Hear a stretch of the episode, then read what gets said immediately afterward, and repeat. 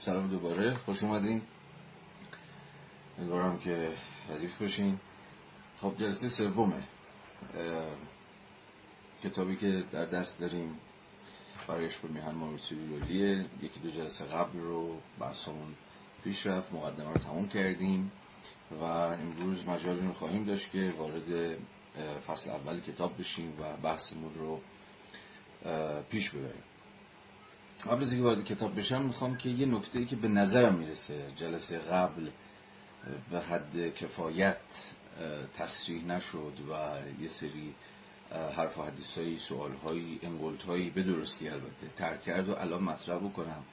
البته که بارها این موضوع در این کلاس پیش کشیده خواهد شد و ما خیلی سریع صحبت می‌کنیم.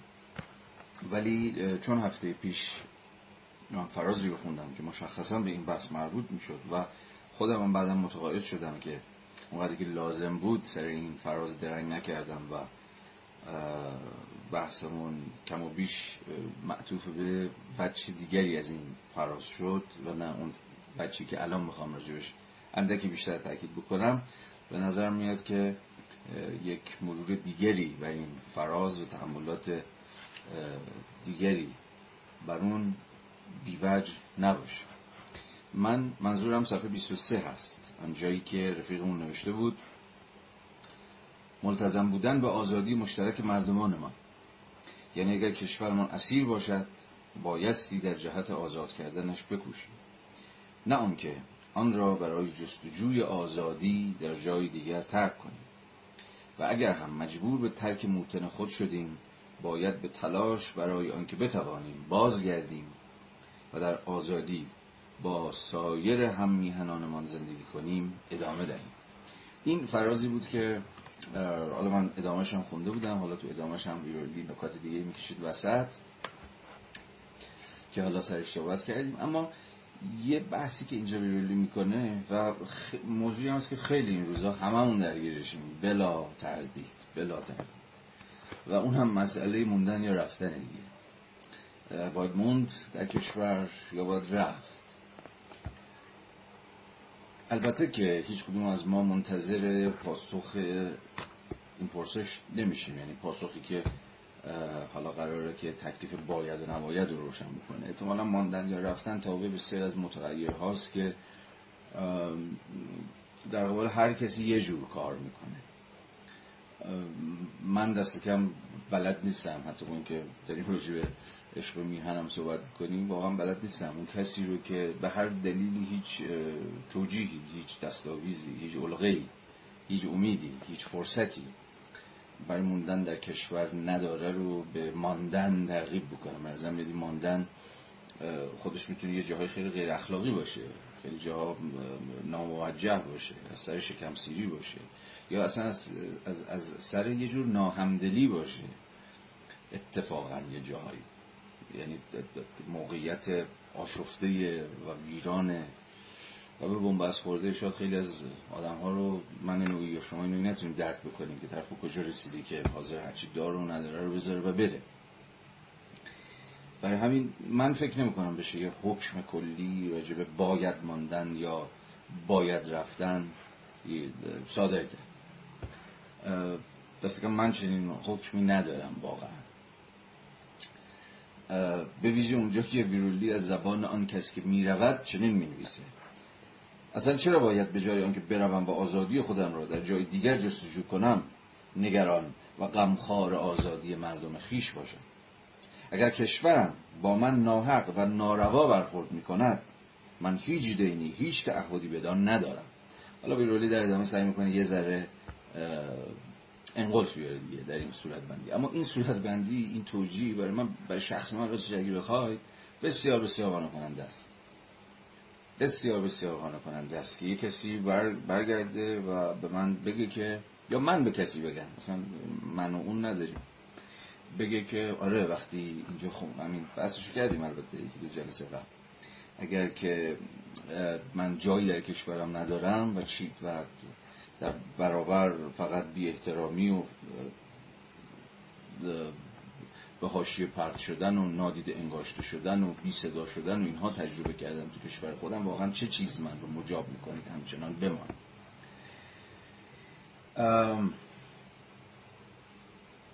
اما از اینکه بگذریم از اینکه بگذریم اون چیزی که فکر می‌کنم اینجا محل بحثه اینه که نباید میهن دوستی رو به نظرم و تا که من می‌فهمم به ماندن یا رفتن در کشور سنجاق کرد.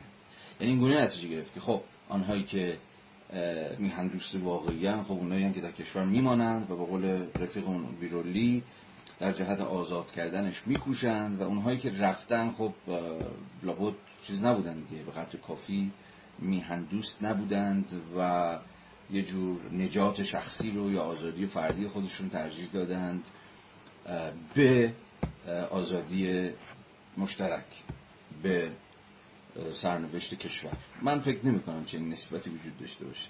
نه همه اونهایی که موندن همین الان من نوعی شما نوعی. نه همونهایی که در کشور موندن به این معنی که آدم های وطن دوستی یعنی یه جور ارق میهن دوستانه مثلا اونها رو به ماندن مجاب کرده. خیلی راحت می‌تونه اصلا موندن هم از سرش ناچاری باشه. من که نمی‌تونم برم. من که گیر کردن در روی شبکه پیچیده ای از مناسبات گیر کردن که نمی‌تونن خودشونو بکنن. یا همین فرصتی و امکانی برای رفتن ندارن و موندنشون هم یه موندن علصبیه است. علصبیه یعنی بی تفاوت نسبت به همون ماجرای میهن دوستی حتی بر اونها هم البته حرجی نیست. یا دسته که من در مقام نیستم که بخوام به این ماندن هم ایرادی بگیرم در چنین وضعیتی. ولی می‌خوام بگم که اونایی که موندن و سفت و سخت و در کشور رو رفتن فکر می‌کنن اینها که خب لزوما ربطی به میهن دوستیشون که نداره که میگم می‌تونه تابعی از بسیاری از متغیرهایی باشه که به حال از آدم به آدم فرق می‌کنه.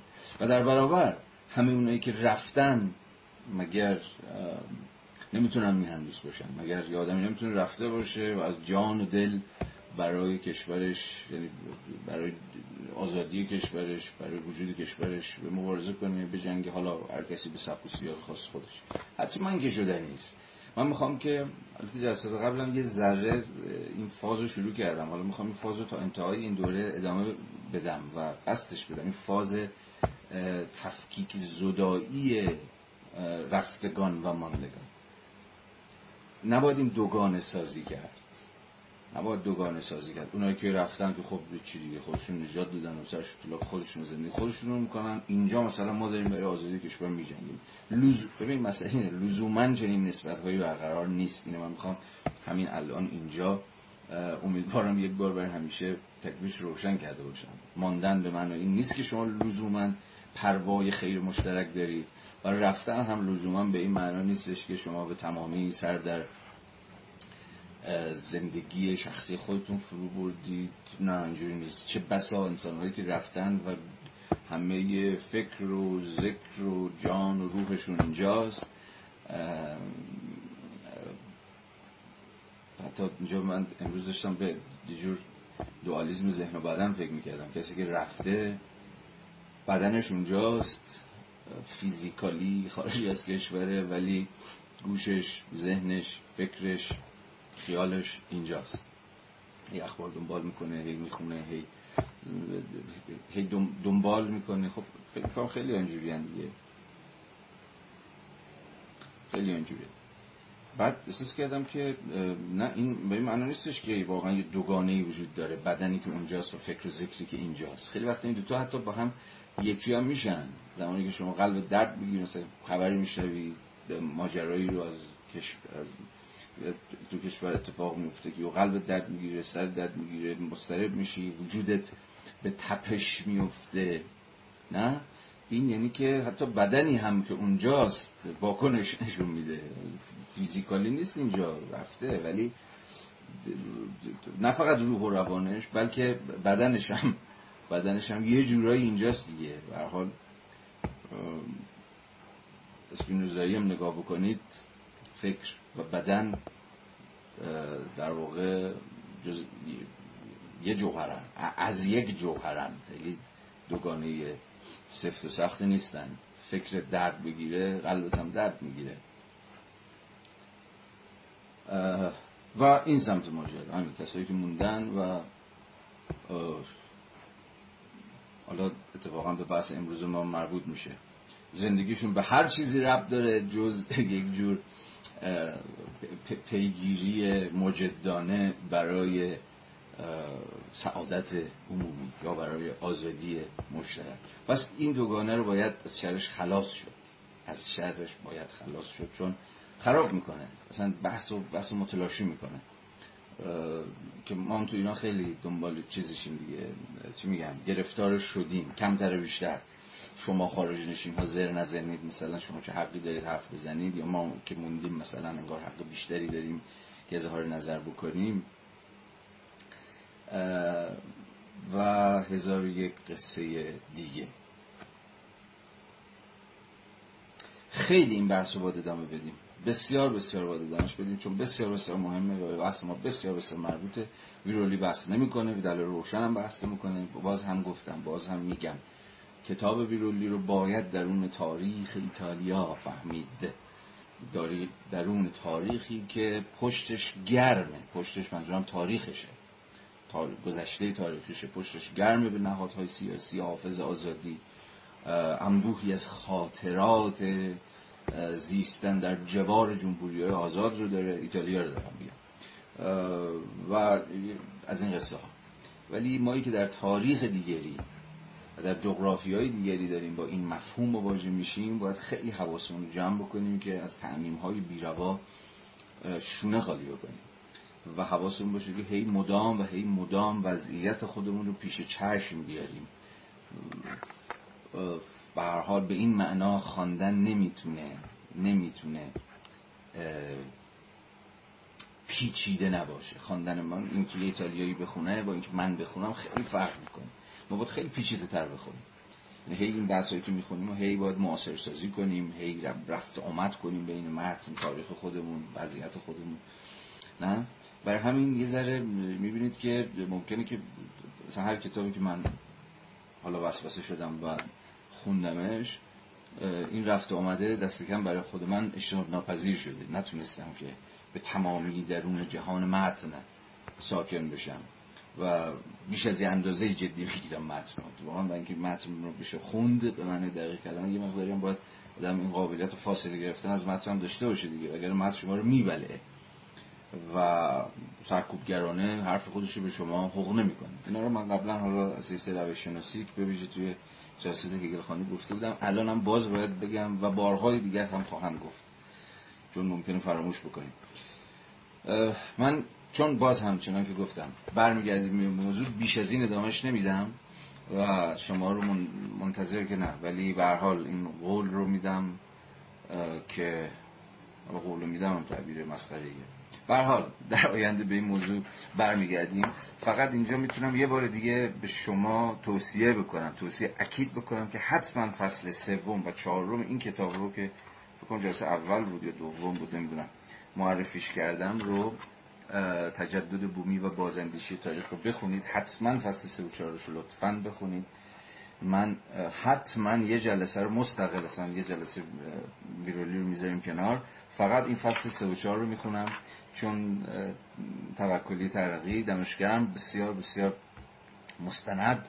بحثایی که در ایران خودمون از عصر مشروطه و تا قبل از مشروطه تا پهلوی اول و دوم حول مفهوم وطن و وطن دوستی و وطن گزیدن و ترک وطن و متوطن گشتن و وطن ساختن و وطن گرفتن و طرح وطن ریختن و اینجور چیزها داشتیم و مطرح می‌کنه و خیلی کمک می‌کنه این دوتا مقاله توکلی ترقی به اینکه حالا ما به وطن و مفهوم وطن دوستی چگونه اندیشیده ایم. چقدر این مفهوم وطن اصلا ریشه توی خود بحث های تاریخی داره که مثلا حتی قبل از مواجهه ما با فکر جدید اروپایی در زیست جهان ایرانی اندیشیده می‌شد. مثلا وطن به چه معنا بود؟ تو وطن بشناس ای خاجه نخست آقای مولانا. مثلا چه معنایی مستفاد می‌شد ازش تا مفهوم جدیدی که از وطن در اصل مشروطه ساخته شد. حال این دو مقاله بسیار بسیار کمک می‌کنه برای زمین مند کردن این بحث های مربوط به وطن و وطن دوستی که ما داریم حالا تاریخش رو در اروپا به مدد کتاب ویرولی دنبال می‌کنیم.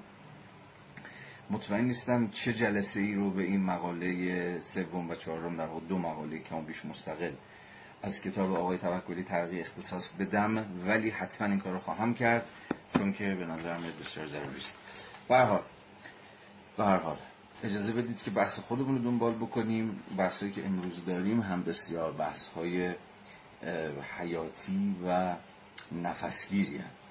باز به مدد بحثایی که ویرولی از می بقول خودش که عنوان فصل اولم هست میراث وطن دوستی جمهوری خواهانه به آریت می‌گیره.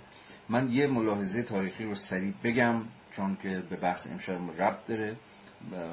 بعد از اینکه ملاحظه تاریخی رو خیلی مختصر گفتم برمیگردیم به کتاب. ببینید ما دست کم می‌تونیم سه دوره جمهوری خواهی رو یا سه دوره که یه جور حکومته یه جور سوسیتاسه. یعنی جامعه جمهوری رو اروپا به صورت مشخص تجربه کرد چون به هر حال مشخصا یه تجربه اروپایی است. از هم تمیز بدیم. که بین این سه دوره هم گسست های بسیار تعیین کننده وجود داره. اولین تجربه جمهوری خب برمیگرده به روم باستان نه؟ جمهوری روم Roman Republic که یه جورایی از 509 قبل از میلاد آغاز میشه و به 27 قبل از میلاد یعنی 27 سال قبل از میلاد مسیح به پایان می‌رسه و دوباره امپراتوری رومه که احیا میشه. هم قبلش امپراتوریه هم بعدش امپراتوریه. قبل از Roman Republic. تقریبا یه بازه 500 ساله شما دارید که جمهوری روم وجود داره. اینکه جمهوری روم چی بوده چی نبوده ملاحظات تاریخیش فرم سیاسیش بحث بسیار مفصلیه. چون من نمی‌خوام کلاس تبدیل به که گفتم تاریخ سیاسی بکنم یا حتی تاریخ اندیشه بکنم ازش میگذرم. فقط همین اندازه برهه زمانی رو داشته باشید می‌تونید خودتون برید بخونید. ولی به حال اولین دوره تاریخی است که 500 سال به درازا می‌کشه که تقریبا بخش وسیع از اروپا شاید کمی کمتر از نیمی از اروپا که زیر سیطره جمهوری رومه داره فرم جمهوری خواهانه رو تجربه می‌کنه. که به صورت خیلی خیلی خلاصه کشور اداره میشه به دست یک یا بعضی وقت دو کنسول که برگزیده مجلس سنا هستند و سنا هم در واقع نمایندگان پاتریسیان ها پاتریسیان ها طبقه اشرافن از یه جایی به بعد پولویان ها یعنی همون عوام و مردم معمولی هم صاحب نمایندگانی میشن که بهشون میگن تریبون ها. همین اصطلاح امروز تریبون تریبون که میشنوید. در واقع از جمهوری روم میاد. و تریبون ها در واقع نمایندگان مردم عادی بودن نماینده بی صدایان که اونها هم در مجلس سنا حق سخن گفتن و بعد در برهای حتی حق رأی دادن داشتن در کنار سناتورها که گفتن نماینده اشراف یا پاتریسیان ها بودن و اونها کنسول رو انتخاب می‌کردن و کنسول در یه دوره, دوره های زمانی مشخصی حاکم سرزمین می‌شد. سرزمین های مشخصی که زیل امپراتوری روم تعریف می‌شد. به حال فرمی بود که کم و بیش شکلی از بذارید اینجوری بگم نخستین شکل دموکراسی مبتنی بر نمایندگی رو رپرزنتیتیو دموکراسی رو تجربه کرده بود. جمهوری های روم باستان حالا با همه پیچیدگی‌هایی که داشتن. این بره اول که قبل از میلاد مسیح به پایان می‌رسه و دوباره امپراتوری روم که قدرت می‌گیره و فرم جمهوری منحل میشه. دوره دوم دوره قرن 14 و 15 در ایتالیا. یعنی دوباره یعنی اصلا خود ایتالیا به نوعی هم در زمان جمهوری روم و هم در زمان جمهوری های ایتالیایی قرون وسطا یعنی قرن 14 و قرن 15 هم ایتالیاست سرزمینی که به صورت مشخص داره این تجربه جمهوری زیستی رو پشت سر می‌ذاره برای همینه که مثلا ویرولی میگم دیگه درون می‌تونه چنین سخنی بگه اینقدر می‌تونه از میهنی حرف بزنه که می‌شود عاشق شیوه خاص زندگیش بود چون شیوه زندگی است که سابقه ای خاطره ای و حافظه ای از زندگی شیوه خاصی از زندگی آزاد منشانه مبتنی بر فضیلت داره. پشتش نگاه می‌کنه می‌بینه به یاد میاره این لحظه ها رو لحظه های سیاسی رو که سوسیتاس همون جامعه بر وفق قسمی رسپوبلیکا داره اساسا اداره میشه. حال و بعد و بعد جمهوری های آنچه که ازش به جمهوری های جدید تعبیر میشه با انقلاب آمریکا در سال 1780 یک دو نمی‌دونم سال انقلاب آمریکا رو نمی‌دونم چرا فراموش کردم ولی 1770 80 یعنی شاید 3 4 سال این و انقلاب فرانسه 1789 جمهوری های جدید در حال اروپای غربی تجربه میشه. و آمریکای شمالی که به نوعی محصول بازخانی میراث جمهوری های باستانی جمهوری های کهن و جمهوری های قرون وسطایی هم هست. پس به یک معنا ماس برهه و بعد از انقلاب فرانسه که دیگه قرن 18 و قرن 19 قرن 19 و قرن 20 که خب رفته رفته سرکله جمهوری های جدید هم به واسطه امخایش فرم سنتی سلطنت طلبی سرکلشون پیدا میشه دیگه. جمهوری جدید که حالا به ویژه تو قرن بیستم که یکی بعد از دیگری حکومت های سلطنتی رو برانداختن و جمهوری تأسیس کردن. حالا با تنوعی که شما در اشکال جمهوری دارید. ولی پس به این معنا ملاحظه تاریخی هم در همین اندازه است و بیشتر از این نمی‌خوام بس بدم. پس یه بار دیگه سه مقطع داریم سه مقطع تاریخی مشخص که فکر جمهوری و زندگی جمهوری داره تجربه میشه. روم باستان 509 تا 27 قبل از میلاد. شهر جمهوری های ایتالیایی قرن 14 و 15 و جمهوری های جدیدی که عموما دیگه حالا محصول انقلاب ها انقلاب آمریکا و انقلاب فرانسه در سالهای پایانی قرن 18 و قرن و از اون زمان انقلاب فرانسه به بعد چون که گفتم رفته رفته جمهوری های جدید هم به واسطه زوال حکومت های پادشاهی حالا چه زوال تدریجی چه زوال محتنی و انقلاب رفته رفته سرکلشون جمهوری جدید هم پیدا میشه. پس ما سه تا بره مشخص داریم تأکید عمده ویرولی در این کتاب در این کتاب روی بره دومه. یعنی جمهوری های ایتالیایی قرون وسطا چهاردهم و پونزدهم که مثلا دیگه اوج نظری پردازیشون میشه ماکیاولی که خب ما بارها بارها در این جلسات به ماکیاولی باز خواهیم گشت ایزن در این جلسه. و البته این نگاهی هم به میراث جمهوری خواهی رومی داره. روم باستان در اینجا منظور. خب پس این سه برهه تاریخی رو مد نظر داشته باشید. البته اینم بگم که در, ادامه به فرازهایی از چیز هم می‌رسه بیرولی مثلا روسو خیلی مهم میشه در فصل. فکر می‌کنم سوم اگه اشتباه نکنم به عنوان یکی مهمترین نظر پردازان فکر جمهوری خواهی جدید در فرانسه و عنایاتی هم به جمهوری خواهان آمریکایی داره. چون می‌دونید به هر حال خود میراث جمهوری خواهی آمریکایی هم منظور این حزب جمهوری خواه نیست ترامپ اینا نه سنت جمهوری خواهی آمریکایی که اصلا باعث تشکیل جمهوری آمریکا شد جمهوری فدرال آمریکا شد هم نیم نگاهی و نیم عنایتی بهش داره. حالا ما هر چقدر که بحثمون پیش رفت به اختزای بحث راجع به متفکران راجع به سنت های فکری و احیانا بوره های تاریخی بحث خواهیم کرد. خب پس اینو داشته باشید به عنوان پیش زمینه تاریخی که داریم سرش بحث بکنیم فصل دوم مش... ببخشید فصل اول. که عنوانش از میراث وطن دوستی جمهوری خواهانه مشخصا به این دو تا برهه می‌پردازه. برهه یک و برهه دو. در صفحات آغازین رفیقمون ویرولی از این سخن میگه که در روم باستان تفکر مبتنی بر میهن دوستی چگونه فهمیده می‌شد؟ یا به تعبیر دیگه به چه زبانی سخن می‌گفت؟ وقتی میهن دوستان شروع به سخن گفتن می‌کردن و از میهن و از ضرورت دوست داشتن وطن و مفاهیم همبسته با اون سخن میراندن چه می‌گفتن؟ یعنی این رتوریکشون رجوع رتوریک هم هفته پیش بحث کردیم. رتوریک زبان میهندوستانی در روم باستان و بعد بیشتر بحثش رو البته رفیقمون در ادامه فصل یک اختصاص میده به زبان میهندوستی در اروپای قرون به مشخص البته ایتالیای قرون وسطا. خب مثلا مثلا در صفحه 34 خلاصه ای از فهم روم قبل از میلاد رو یعنی جمهوری روم قبل از میلاد رو بحث می‌کنه راجع به مفهوم میهندوستی با همون تعبیری که ما از میهن می‌شناسیم یعنی پاتریا. که خیلی اگه تبت و لفظی بخوایم ترجمهش بکنیم به انگلیسی ترجمه میشه. میگن پاتریمونیالیزم و پاتریارشی و اینها. پدر دیگه نه؟ پدر سالاری یا پدر تباری. پاتریا هم یه در واقع فادرلنده.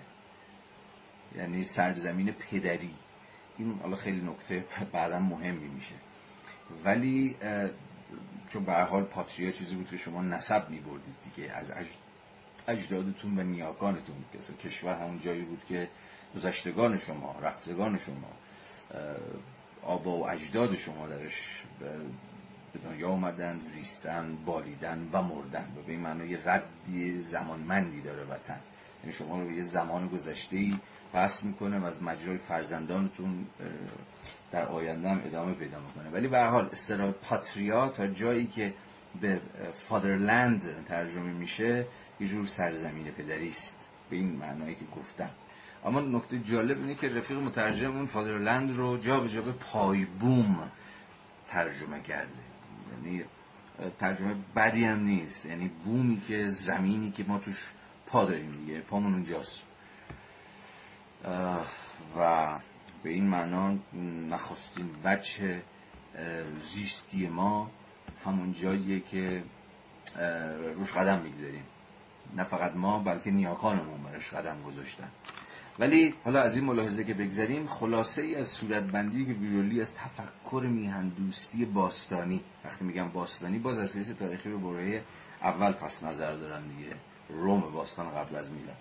در این فراز جنبندی می‌کنه رفیقمون. بیرولی همین اندازه می‌خونیم و بعد به سرعت وارد قرون وسطا میشیم چون عمده بحثایی که داریم مربوط میشه به میهندوستی قرون وسطایی در ایتالیا. و بحث می‌کنیم که احیانا این تفکر و این زبان چه برای ما به ارمغان خواهد آورد. برای مایی که می‌خواهیم به وطن بیاندیشیم. در وضعیت تاریخی خودمون و در افق تاریخی خودمون. با همه مسائلی که امروز ما باهاشون دست بگیریم. اما خلاصه ای از میهندوستی باستانی. پاتریا یا همون کشور در قالب فهم شده کنونیش به مسابقه رسپوبلیکا کنونیش یعنی همون اصر یونان باستان. ببخشید روم باستان. باید از نوع خاصی از مهر و عشق یعنی پیتاس یا کاریتاس برخوردار باشد. دو واژه‌ای که شاید بتوان آنها را به ترتیب به حرمت و شفقت ترجمه کرد. یعنی عشقی که یک رومی در عصر باستان به پاتریای خودش به وطن خودش میورزید دو تا وجه داشت. یا دو جور عاطفه دو جور مه و دو جور عشق بود. حرمت یعنی حرمت گذاشتن به پایبوم به فادرلند به پاتریا به سرزمین آبا و اجدادی. حرمت گذاشتن احترام گذاشتن و مهم بودن. و کاریتاس پیتاس که همون حرمت و احترامه. و کاریتاس که شفقته. شفقت در قبال کشور و همه آنهایی که با ما در کشور شریکن. یعنی یه جور حس همدلی حس غمخواری. نه شفقت همینه دیگه. کاریتاس رومی یه جور چیزه یه جور حس شفقتمندانه است. شفقتی که شما رو متوجه دیگران می‌کنه. شما رو رو به دیگران می‌کنه. تا دلنگرانشون باشید. تا دلسوزشون باشید. تا همراهشون باشید. تا اونها رو مثل خودتون دوست بدارید. این خود دیگر مشخصه اصلی میهندوستی جمهوری خانه رومی بود. مطابق توصیه ها و فراخانه های معمول می‌گفتند که شهروندان به پاتریای خود عشقی نیکخواهانه را بدهکارند. این نیکخواهیه که من خوب کشورم رو می‌خوام یعنی خوب همه هم نوعانم رو می‌خوام تا جایی که این هم نوعان در اون این قلم رو در, در اون این قلم روی سرزمینی با من اشتراک دارن. عشقی نیکخواهانه. عشقی که خودش را در افعال آها اینجا مهم میشه. اقتضای این عشق مهم میشه که من هفته پیشم راجعش حرف زدم که گفتم هیچ عاطفه انسانی نیست که اقتضایی نداشته باشه نه؟ به زبان ساده تر پیامدهایی نداشته باشه تالی هایی نداشته شما وقتی عاشق چیزی هستی چیکار می‌کنید براش؟ شما وقتی یه چیز بدتون میاد چیکار می‌کنید براش؟ نه؟ حالا اینجا که داریم راجع به عشق حرف می‌زنیم. عشق به میهن اقتضاعش آنچنان که باستانیان میفهمیدند جمهوری, جمهوری روم قبل از میلاد اقتضاش انجام وظیفه یا خدمت یعنی خدمت کردن به کشور. گفتم که با یه چیز بود دیگه یه باوری بود که سالها بود هم که ما هم تجربهش بکردیم خیلی خیلی معنادارم بود دیگه. چیزی که به نظر میاد امروز دیگه بسیار کمرنگ شده. خدمت به کشور امروز اگر به کار بره عموما به دست سیاستمداران فریبکار و دروغگوییه که می‌خوان خودشون رو به عنوان خدمتکار ما خدمتکار ملت جا بزنن. ما تشنگان قدرت نیستیم ما مثلا شیفتگان خدمتیم. از این دریوری هایی که شما عموما از زبان سیاست مداران میشنوید. خب خیلی راحت هم می‌تونید اما متقاعد بشید که طرف بخواد سر شما شیره بمونه دیگه نه؟ خدمت به کشور فاقد دیگه تنین سیاسیه. به ساده که خب فرصتی برای خدمت به کشور انگار وجود نداره. انگار اصلا کشور ما خدمت ما رو نمی‌خواد. حالا نمی‌خوام باز به موضوع صحبت کنم چون خیلی بحث رو می‌بره به سمت سوی دیگه.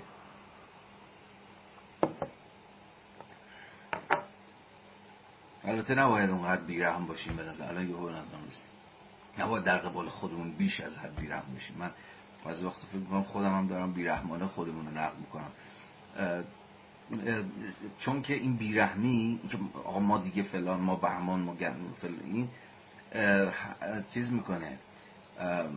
در واقع یه جور نادیده گرفتن آدم هایی آدم هایی که هستند و مهمه که هستند و مهمه که بودنشون رو تصدیق بکنیم.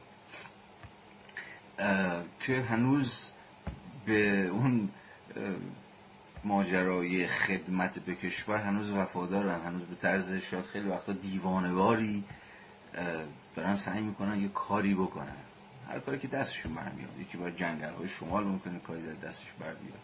یکی برای یوس بلنگای ایرانی ممکنه کاری دستش بر بیاد. کسی برای جنگل های زاگرس ممکنه یه کاری بکنه. کسی ممکنه برای مردم سیستان بلوچستان گامی بالا بزنه. کسی ممکنه که برای هم هاش مبارزه بکنه. کسی ممکنه برای همسنفی هاش بجنگه. و حال نباید. به نظرم این خیلی نکته مهمیه. ما باید در نقد خودمون جدی باشیم. اما این جدیت در نقد خودمون نباید به معنای بیرحمی نسبت به خودمون تموم بشه. چون که این بیرحمی نادیده می‌گیره. که هنوز هستند آدمایی که دارن میچک و اگه اون بیرحمی رو آدم به خودش فقط نشونه بگیره چه باک؟ اما اگر این بیرحمی ما ایرانی ها فلان و فلان ما دیگه فراموش کردیم ما دیگه از این حرفا دریوری های کلی گویانی که خیلی وقتا منم متاسفانه گرفتارش میشم و امیدوارم شما ها گرفتارش نشید و اون در چنین مواقعی اصلا از هیچ کس رو از شما من جدی نگیرید. جایی که چشش رو میبنده و حواسش نیست که در همین وضعیت بد در همین زمانی ظلمت هم کسایی هستند که یک پارچه نورن. برای وفاداری به اونها هم که شده برای وفاداری به اونها هم که شده برای به رسمیت شناختن اونها هم که شده باید نسبت به این نقد با احتیاط بیشتری عمل کرد. یا حتی اونجایی که جلسه قبل می‌گفتم که ما وقتی به گذشته خودمون نگاه می‌کنیم تاریخ آزادی رو به خاطر نمیاریم. ما خاطری از آزادی نداریم و پشت سرمون بر برهوته. جز لحظه های بسیار اندک شمار گذرایی که انگار اون روح آزادی خواهی و تجربه آزادی زیستی برای لحظه ای ناگهان درخشیدن گرفت و خاموش شد.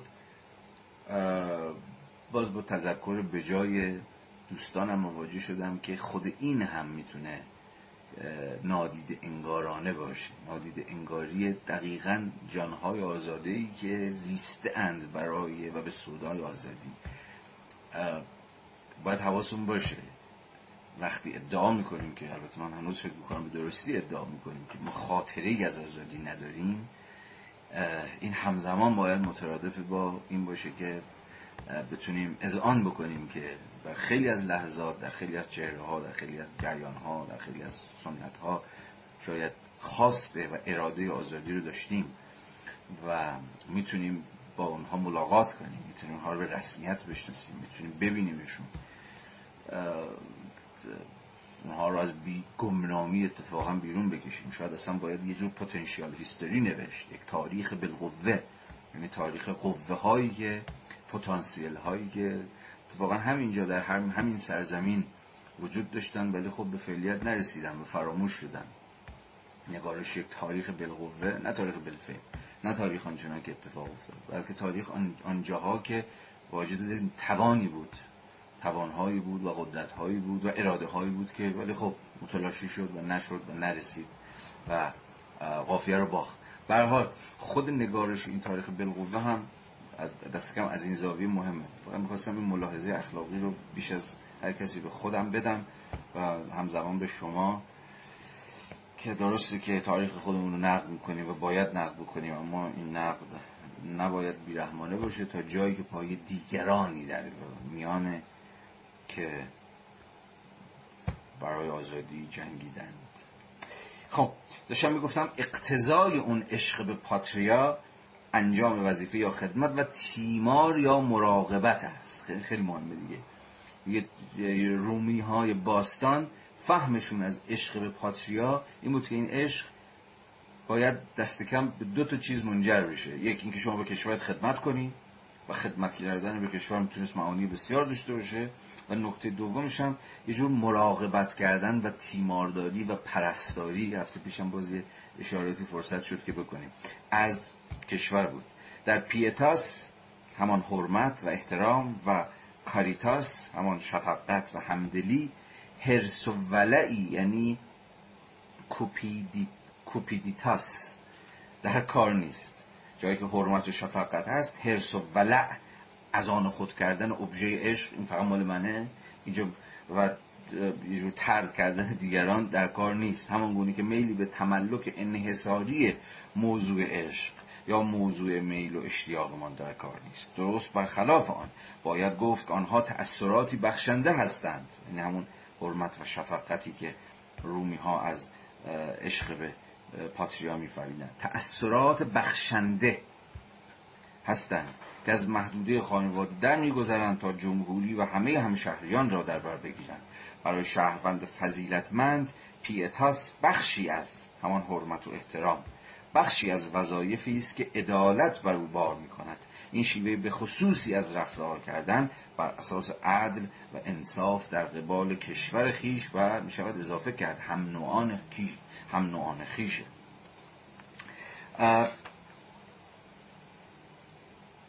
این یه خیلی خیلی فشرده درکی بود که رومیان باستان از مفهوم میهندوستی داشتند.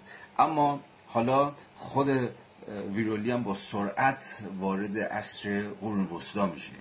یعنی یه چیزی مثلا هول و هوش 1500 سال بعد از فروپاشی جمهوری روم و بازیابی یه جور جمهوری زیستی در شهر جمهوری ایتالیایی قرن 14 و 15 پس الان از لحاظ تاریخی تو قرن 14 و 15 همیم حالا با اختلافات اینور و اونور خب جای جالبیه دقیقه درخشانیه در تاریخ جمهوری اندیشی. رفیقمون ویرولی نقل قول میاره از یکی از متفکرین قرون وسطا. نقل قولی که تا سالها نسبت داده می‌شد به توماس آکویناس. خب می‌شناسید متأله نوارسطویی گردن کلفت قرن سیزدهم. ولی بعدها کاشف به عمل اومد که این نقل قول مال آکویناس نیست بلکه مال بابایی به نام بطلمیوس لوکایی. ولی برای ما مهم نیست که حالا آکویناس گفته یا بطلمیوس لوکایی گفته. خود نقل قول مهمه که تا حدی گویای فهم قرون وسطایی از میهندوستیه از عشق به پاتریاست و چون که خود بیرولی هم اشاره می‌کنه چون همه فکر می‌کردن که آکویناس گفته خب آکویناس یک اتوریته بسیار تعیین کننده در تاریخ تفکر اروپا داشته. همواره این نقل قولی که از نقل قول های مرجع بوده در تاریخ تفکر اروپایی. این نقل قول رو بخونیم. عشق به پایبوم همون فادرلند همون پاتریا عشق به پایبوم بر ریشه و پایه رعفتی بنا شده. رعفتی که خیلی نزدیک به همون مفهوم از به حضور شما که کاریتاس رومیه. رعفت شفقت همدلی. عشق به پایه عشق پای بوم. بر ریشه و پایه رعفتی بنا شده که چیزها و امور خصوصی را مقدم بر آنچه برخورداری از آن به طور عمومی و مشترک است قرار نمی‌دهد. اینجا یه پرانتز باز کنم. اینجا شما می‌بینید که رفته رفته نه رفته رفته. ولی یه جاهایی که خیلی به شکل خیلی روشن. مفهوم کشور با مفهوم کامنولس یکی میشه. کامنولس که هفته پیشم صحبت کردیم که خیلی تعبیر مهمیه تو تاریخ اندیشه سیاسی. باز در اروپا. که حتی خیلی از جاها برای اینکه از کشور یاد بکنن به کامنولس اشاره می‌کردن. معادلی بود برای کشور. مثلا عوض اینکه بگن خود پاتریا یا عوض اینکه بگن کانتری یا چیزای شبیه. می‌گفتن کامنولس و کامنولس دقیقا معادل کشور بود و حتی تحت لفظی هم بخواید ترجمهش بکنید که عموما به مشترک المنافع ترجمه میشه تا جایی که ترجمه تحت لفظی دقیق ترین ترجمه است. اما در این حال بسیاری دلالت های دیگه داره برای همین خیلی جا اصلا ترجمهش نمی‌کنن حتی در فارسی هم من دیدم خیلی می‌ذارن کامنولس چون کشور بذارید کلی چیز دست میره مشترک المنافع بذارید باز کلی چیز از دست میره. اما فارغ از خود این مفهوم کامنولس و انبوهی از دلالت هایی که داره تا جایی که کشور مساویست با کامنولس خودش به قد کافی گویاست نه؟ که چگونه کشور در واقع قلمروی بود که با خیر مشترکش با منافع مشترکش تعریف می‌شد. چرا اینجا کشور هم است؟ چرا پای همگان وسطه؟ چون که پای منافع و خیرهایی وسطه که منافع و خیرهای هم اصلا نمی‌تونه قرار نیست که فقط کشور مثلا منافع جزئی یا خیرهای مشخص و فردی این یا اون رو برآورده بکنه. قراره که کشور سرزمینی باشه که به نوعی خیرها و منافع همگان درش به رسمیت شناخته بشه. و به این معنا همواره کامنولس یا کشور اولا بود بر مقدم بود بر منافع فردی. درسته؟ اینجا رفیقمون بطلمیوس لوکایی که کلامش معرفه و چکیده تفکر قرون وسطایی در قبال مفهوم پاتریاست همین رو اذعان می‌کنه.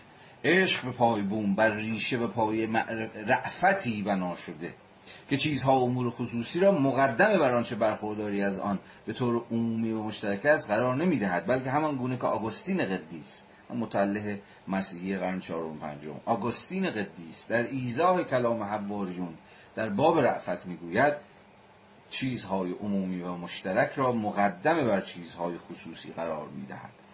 به نحوی در خور فضیلت رعفت از همه فضایل دیگر سبق می‌برد.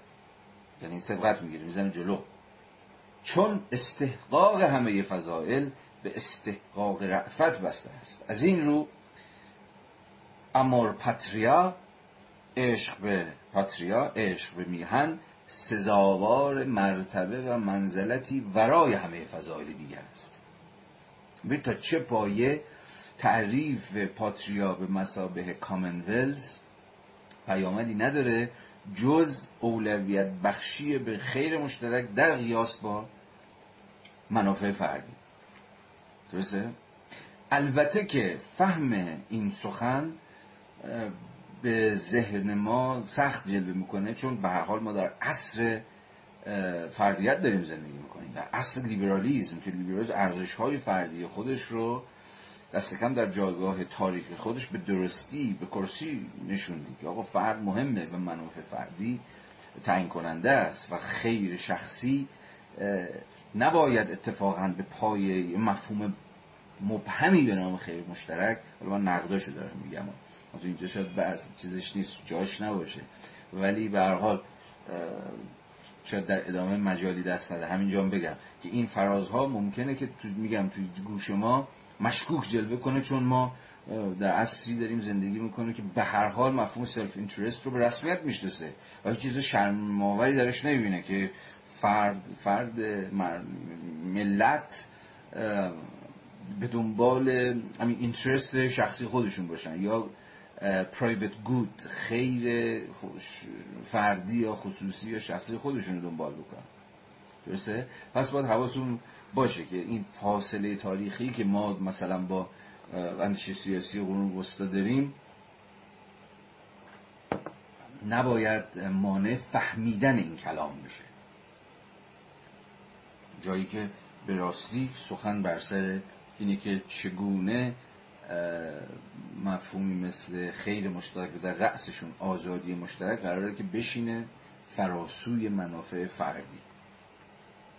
در ادامه رفیقمون ویرولی کلام بطلمیوس لوکایی رو چنین تفسیر می‌کنه که بر اساس چنین فهمی عشق به میهن به عنوان شکلی از رعفت تأثیری دگرگون کننده و توانمندساز دارد. خیلی مهمه که این عاطفه این این افکشن عشق افکشن دیگه نه؟ یا عاطفه است.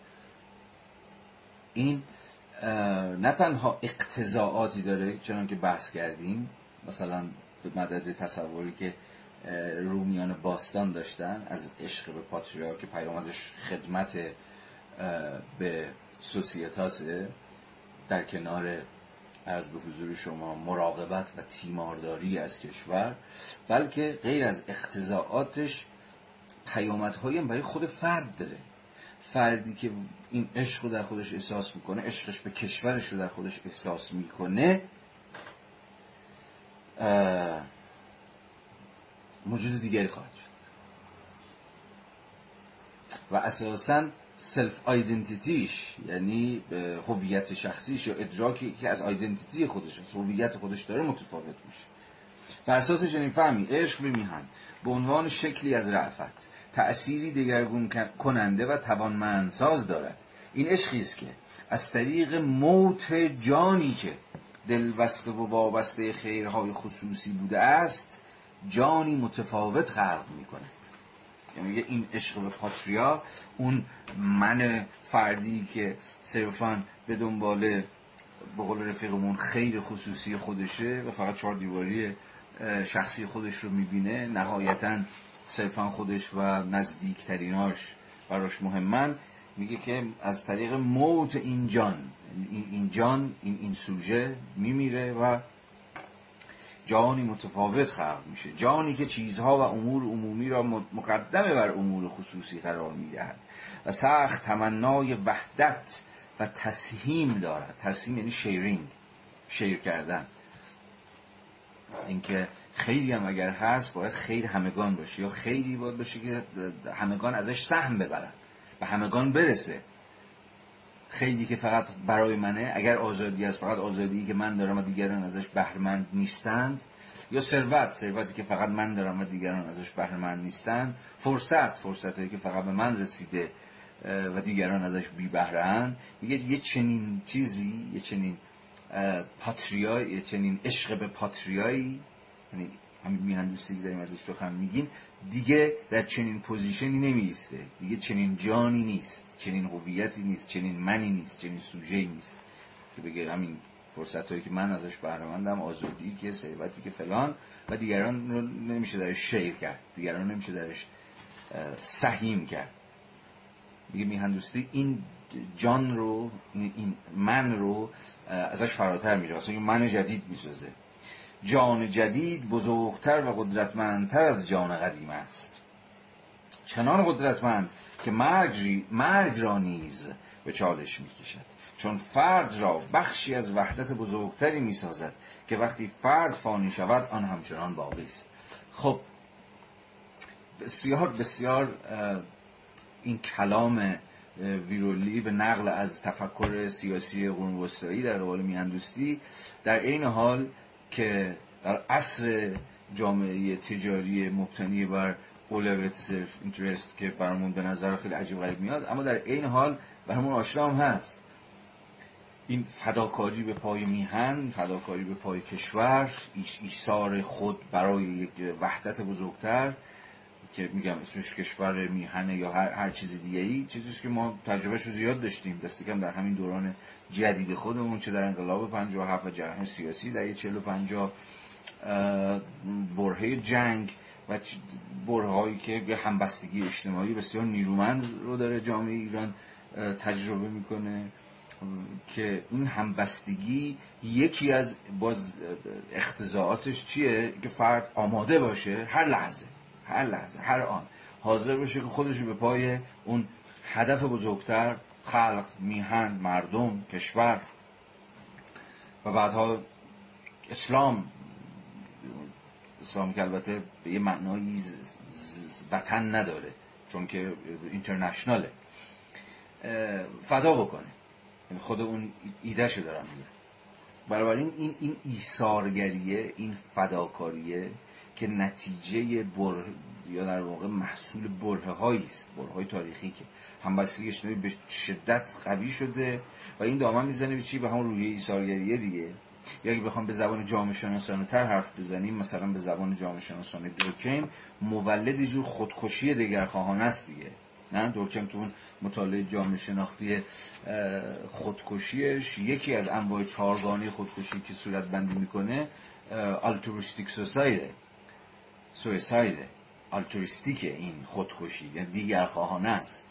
برخلاف خودکشی خودخواهانه اگویستیک که فرد خودش رو می‌کشه در نتیجه اینکه همه پیوندهاش رو و وابستگیهاش رو با دیگران از دست داده تک و تنها و یله و رها داره زندگی می‌کنه و هیچ تکیگاهی نداره و به این معنا راحتی در برابر شدائد و مسائل روزگار غالب توی می‌کنه. خودکشی اون یکی خودکشی دگرخواهانه اتفاقا نتیجه بره است که همبستگی اونقدر زیاده که فرد حاضر خودش رو فدا بکنه به پای ملت. نه؟ به حال خود ترم شهادتی که در تمام این سالها بر ادبیات سیاسی ما حاکم بوده خود گویای چنین وضعیتی است دیگه. و این برای ما بسیار بسیار نکته داره. نکتهش چیه؟ نکتهش اینه که باید خیلی حواس جمع بود خیلی کار ما دشواره. چرا دارم میگم دشواره؟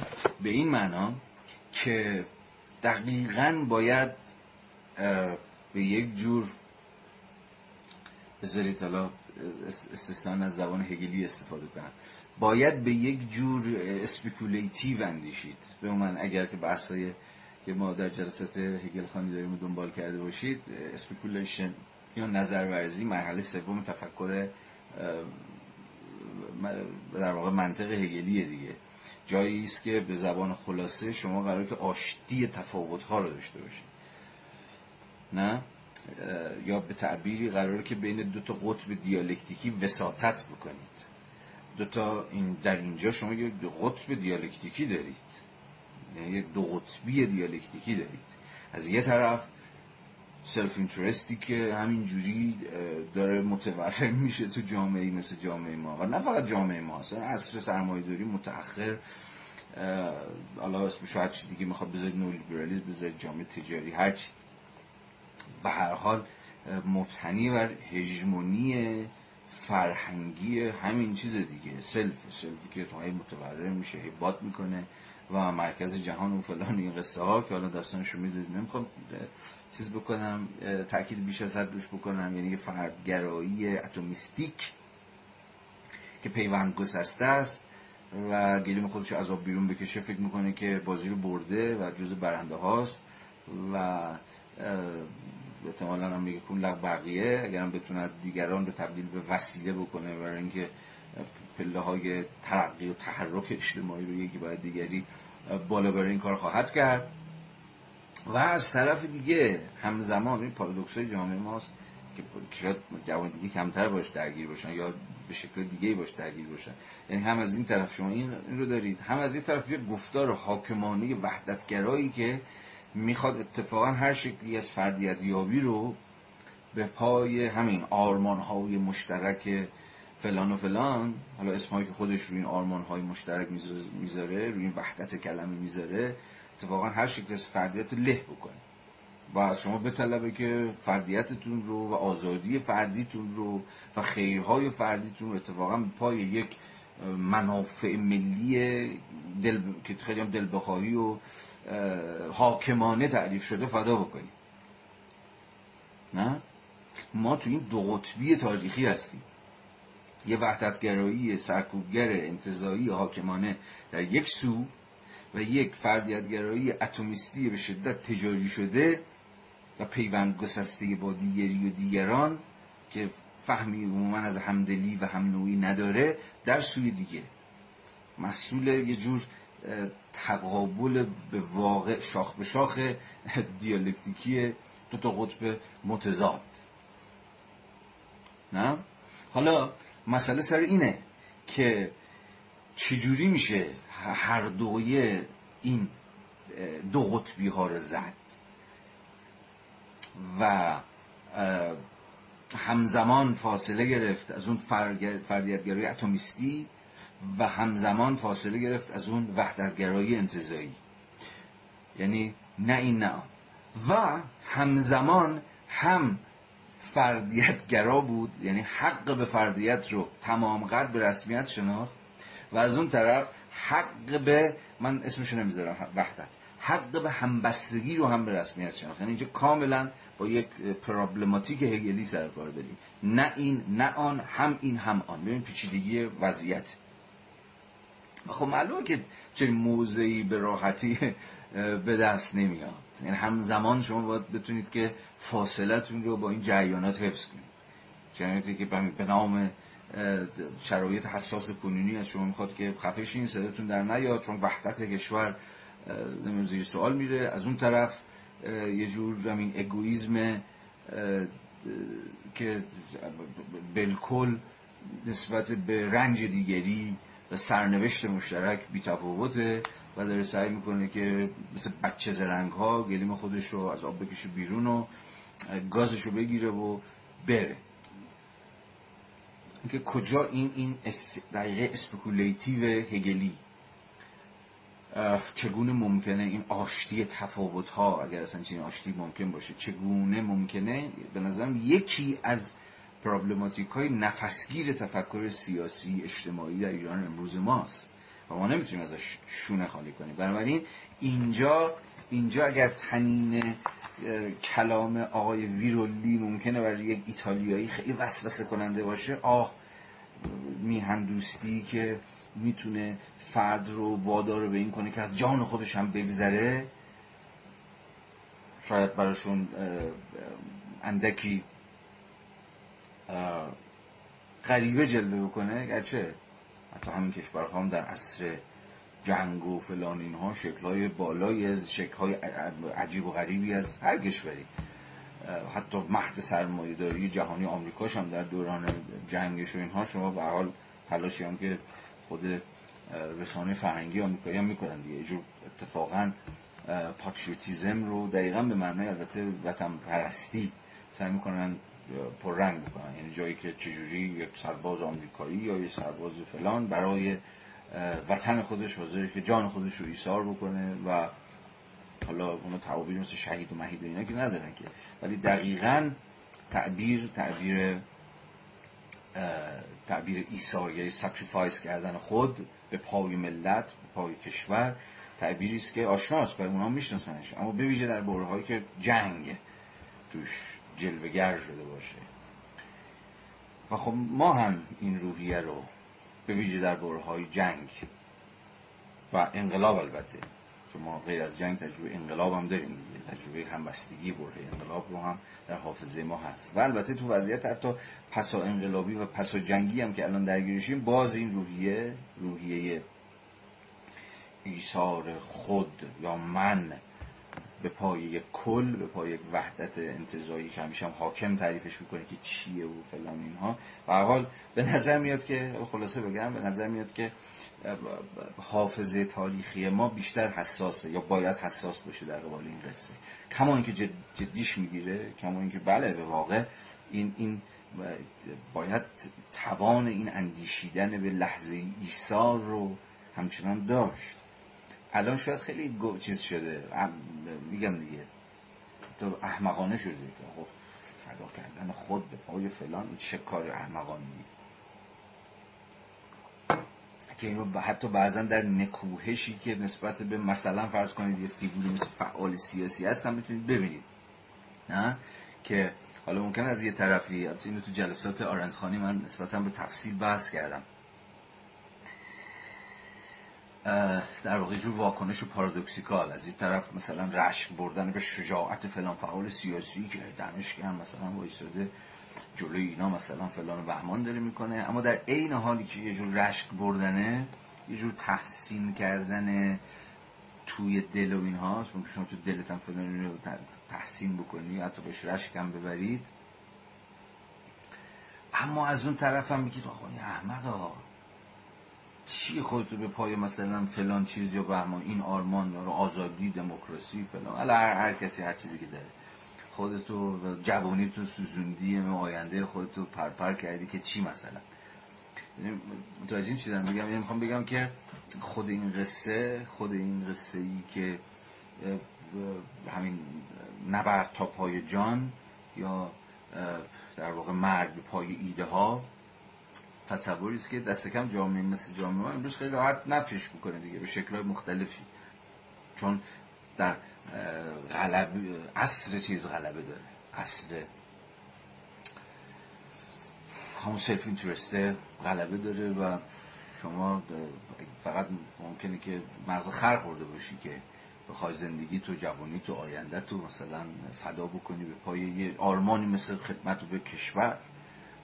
چنین چیزی؟ خب جمع کن برو دیگه. یا برو زندگی تو بکن. سرتون دست با این فلان به اما یعنی هر شکلی از به خطر انداختن خود من خود این ego اینکه ego به خطر بیفته و تهدید بشه یه حماقته common sense باورهای رایج زمانه این رو به عنوان یک حماقت به عنوان یک کله که بوی قرمه سبزی میده نفش بکنه نه؟ یعنی مفاهیمی مثل چیزو مفاهیمی مثل فداکاری ایثار یا حتی جدیت جدیت فداکارانه.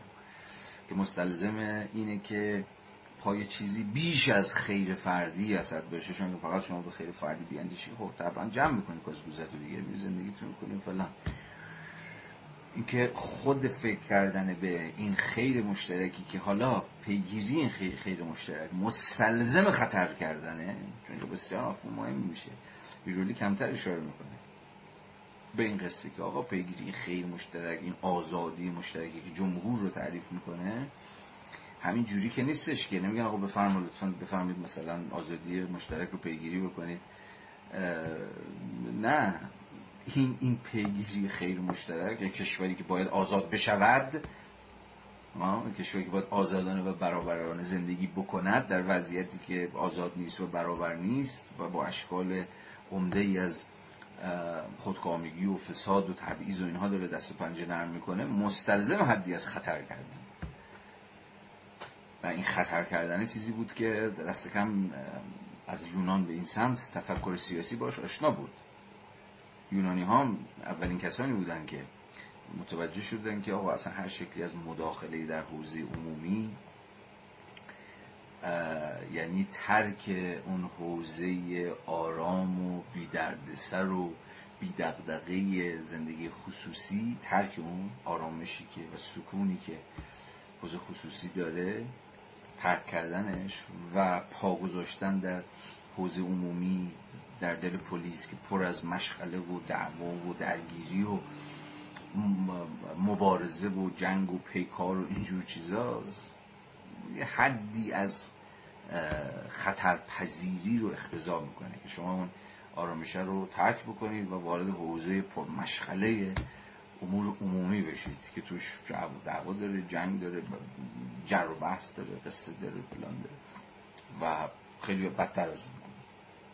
پس این رو باید همیشه حواستون باشه. این حالا آرنت از درخشانی در اون وضع بشر بحث کرد. باید حواستون باشه که این پیگیری خیر مشترک پیگیری آزادی مشترک پیگیری برابری مشترک که قرار پاتریای ما رو تعریف بکنه پاتریای ما کشور ما مساوی جمهوری آزاد و برابر رو.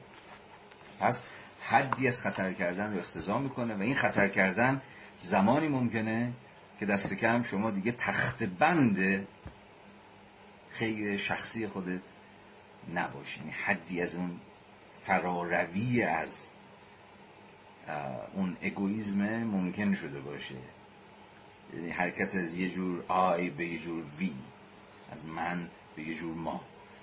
در این حالی که بازم گفتم یکی از نفسگیرترین پرابلم ها اینه که این منی شما نکند که در این وی در این ما در این ما بودگی به خود منحل به تمامی منحل بشه و خودش رو بسپاره به همین یک کل یا یک وحدت بخواد اسمش هرچی باشه؟ خلق ملت کشور که به فردیت شما رو هم به رسمیت نمی‌شناسه و یا حتی یه وقتی شما رو ملزم می‌کنه به اینکه خودتو بکش یا خودتو فدا کن.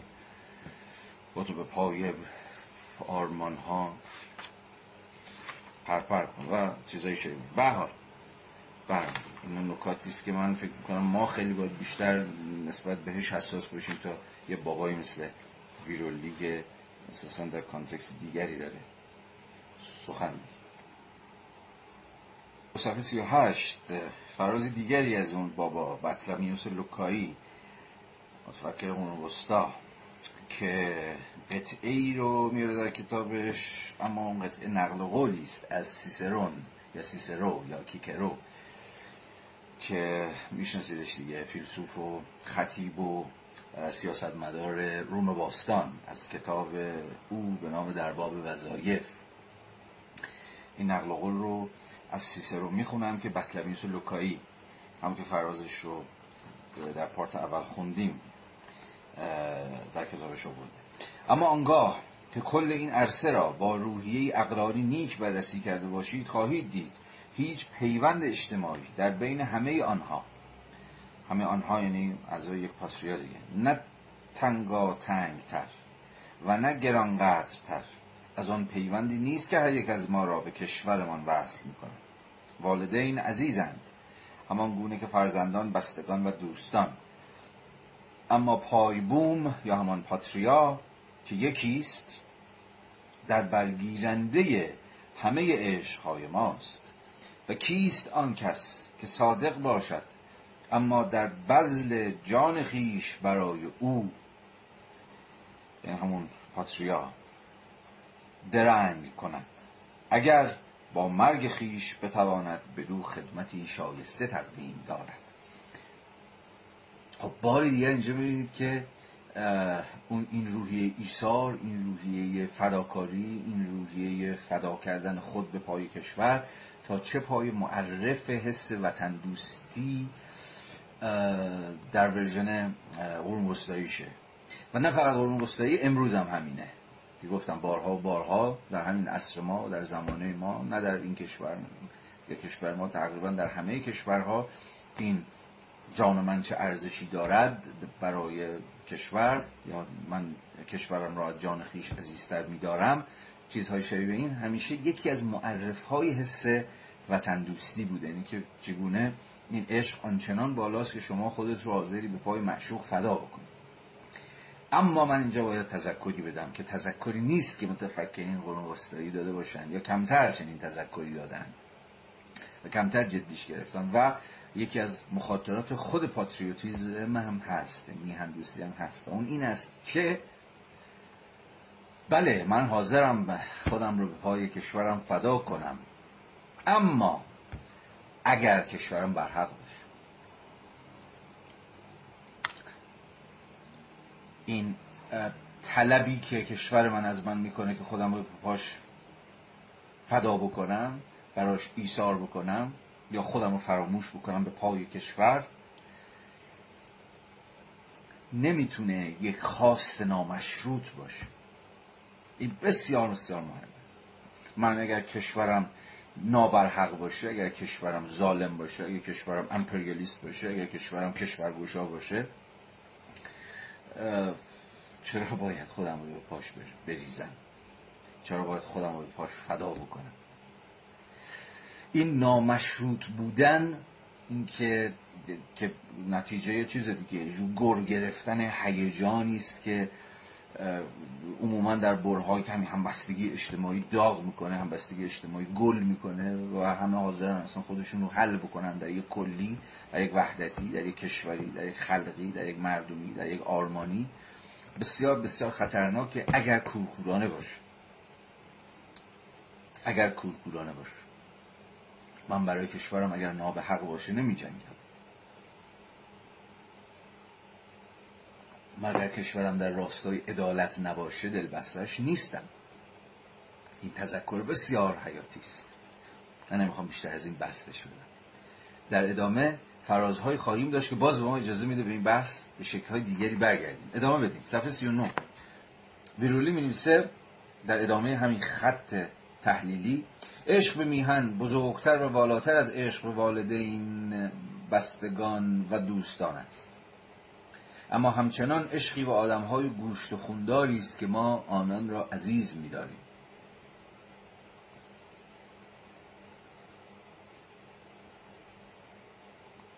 اگر اون تبصره که من زدم نباشه میهن دوستی هم راه به خطا رفت اگر به صرف این دعوی ویرولی رو که داره خط خروم استایی رو ادامه میده رو جدی بگیریم که عشق به میهن به کشور و عشقی است. والاتر از عشق به والدین بستگان دوستان دوروبریا فلان و فلان. درسته که به قول آقا عشق انتظایی نیست چون عشقی به آدم های گوشت و پوست و استخونداری که اون بیرون با ما همزیستن. اما اگر کشور ما از ما مطالبه عشقی نامشروط بکنه به همین معنایی که داشتم تا اینجا می‌گفتم عشقیست منحرفانه.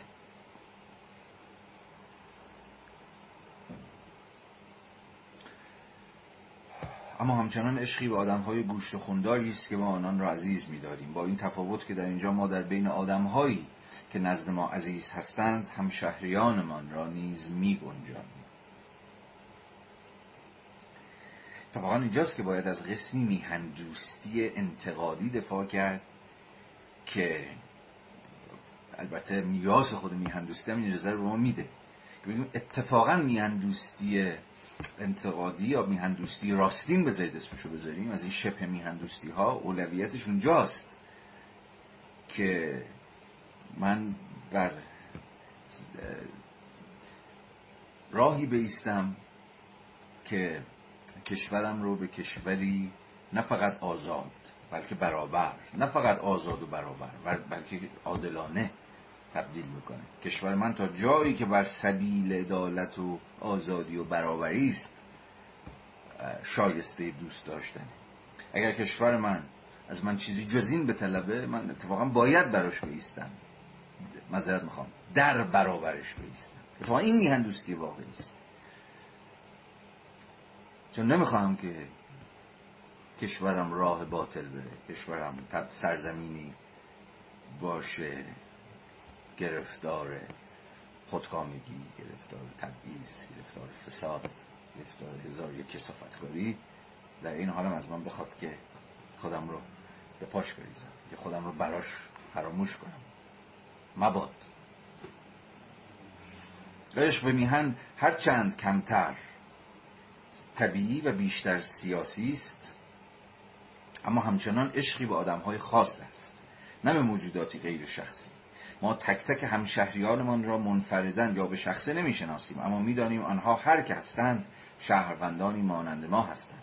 آنها همه مثل هم اعضای جمهوری واحدی هستند. وقتی عشق در برگیرنده خیر مشترک می شود کمتر طبیعی و بیشتر سیاسی می شود این نکته خیلی مهم.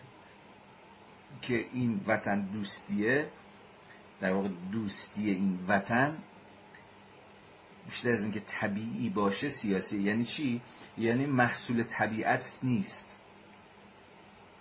باز یعنی چی؟ یعنی به صرف اینکه من یه جای دنیا اومدم و چون به دنیا اومدم حالا اونجا هر, هر جا که هست. این وطن دوستی سر شکل پیدا می‌کنه نه چنین چیزی نیست. وقتی رفیقمون میگه وطن دوستی سیاسیه و سیاسی بودنش هم برای سنتی که بیرولی بهش تعلق داره و منم دل بستشم وطنی است که از حیث سیاسی یک جمهوری آزاده اون موقع است که تا حدی می‌تونیم به این تناقض ها فائق بیان بله من میهنم رو دوست دارم ولی نه به صرف اینکه دست کور طبیعت حالا من پرتاب کرده مثلا یه من شدم ایرونی دیگه. چون یه معنایی وطن ما مسئول یه پرتاب شدگی تصادفیه دیگه. دو تق تو خورد من افتادم اینجا شما شدید اونجا شما شدید مثلا کنیایی من شدم آرژانتینی اون یارو شده شیلیایی اون یارو شده مثلا بورکینافاسویی یکی دیگه شده فلان فلان یعنی هیچ چیزی که توش نیست که. هیچ نه ضرورتی توشه نه هیچ.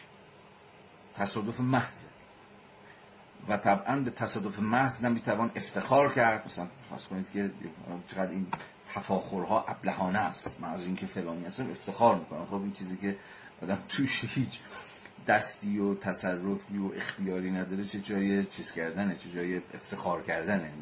راحت می‌تونسته دست روزگار یا اون دستان طبیعت به گونه ای دستن در کار بشه که از من یه چیز دیگه بسازه از من یه بابای دیگه بسازه با یه ملیت دیگه از چیزی نداره.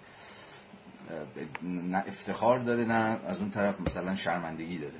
تصادف محض. این خیلی نقطه تعیین کننده که بعدا دلالت های مهمی خواهد داشت. اما وقتی میگی میهن دوستی سیاسیه یعنی تا جایی من میهنم رو دوست دارم که این میهن یک جمهوری آزادانه و برابرانه بر وفق اصل عدالت باشه. اون زمانی که به واقع این سرزمین شایسته دوست داشتنه شایسته عشق ورزیدنه. نه مثل اون عشقی که مشغول هر چی که باشه هر پوفیوزی که باشه هر دیوزی که باشه اصلا دیگه چیکار کنم؟ عاشقشم دیگه دوستش دارم دیگه. چنین عشق میهندوسی قرار نیست چنین عشقی باشه. خب خیلی وقتا تو عشقمون هست دیگه. عشقای عجیب غریبی که مثلا دیگه نهایت پوفیوسیه ولی خب شما دل ندارید ازش دل بکنید. همه هم داره سرویس می‌کنه در شما هم سرویس کرده در عالم آدم سرویس کرده ولی خب شما دیگه گیر کردید دیگه. اتفاقا سخن بر سر سیاسی بودن این میهن دوستی است. حالا در نوبتی که قرار شد که مقاله های توکلی ترقی رو بخونیم مجالی خواهیم داشت که تا هم بحث کنیم که خود ما ایرانیان هم چگونه قضیه وطن رو اتفاقا به قول قدمای اصر مشروطه اتخاذی فهمیدیم وطن آن چیزی است که اتخاذ می شود اتخاذ می شود یعنی اصلا انتخابیه وطن. وطن گزیدن ما وطن گزیدن داریم. متوطن شدن داریم. یعنی افعالی که به شدت در اون اصل به کار خیلی جالبه.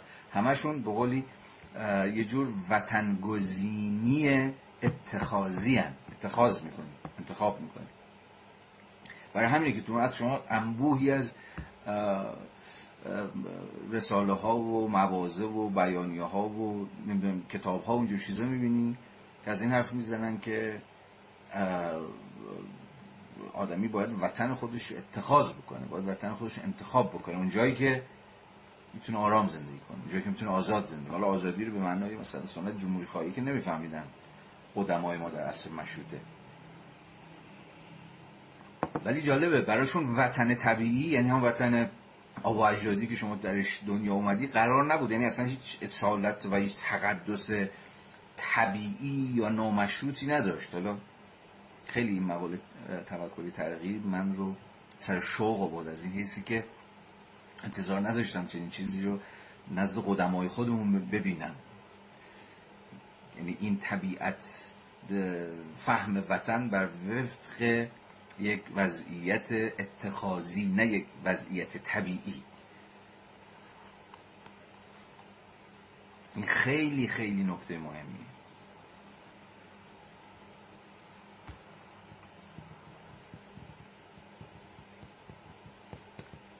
بذارید به وقتش دوباره بهش برگردیم چون الان بحث ما رو کلا می‌بره یه سمت سوی دیگه چون چند تا نکته باید پشتبندش اشاره می‌کردم ولی بماند برای بحث فعلا همین اندازه رو داشته باشید. وقتی عشق در بر گیرنده خیر مشترک می شود کمتر طبیعی و بیشتر سیاسی می شود یا به بیان دیگر به فضیلت سیاسی تمام ایار تبدیل می شود چون اکنون موضوعش جمهوری است که این خود یعنی یگان اجتماع سیاسی اصیل و حقیقی. باز از یک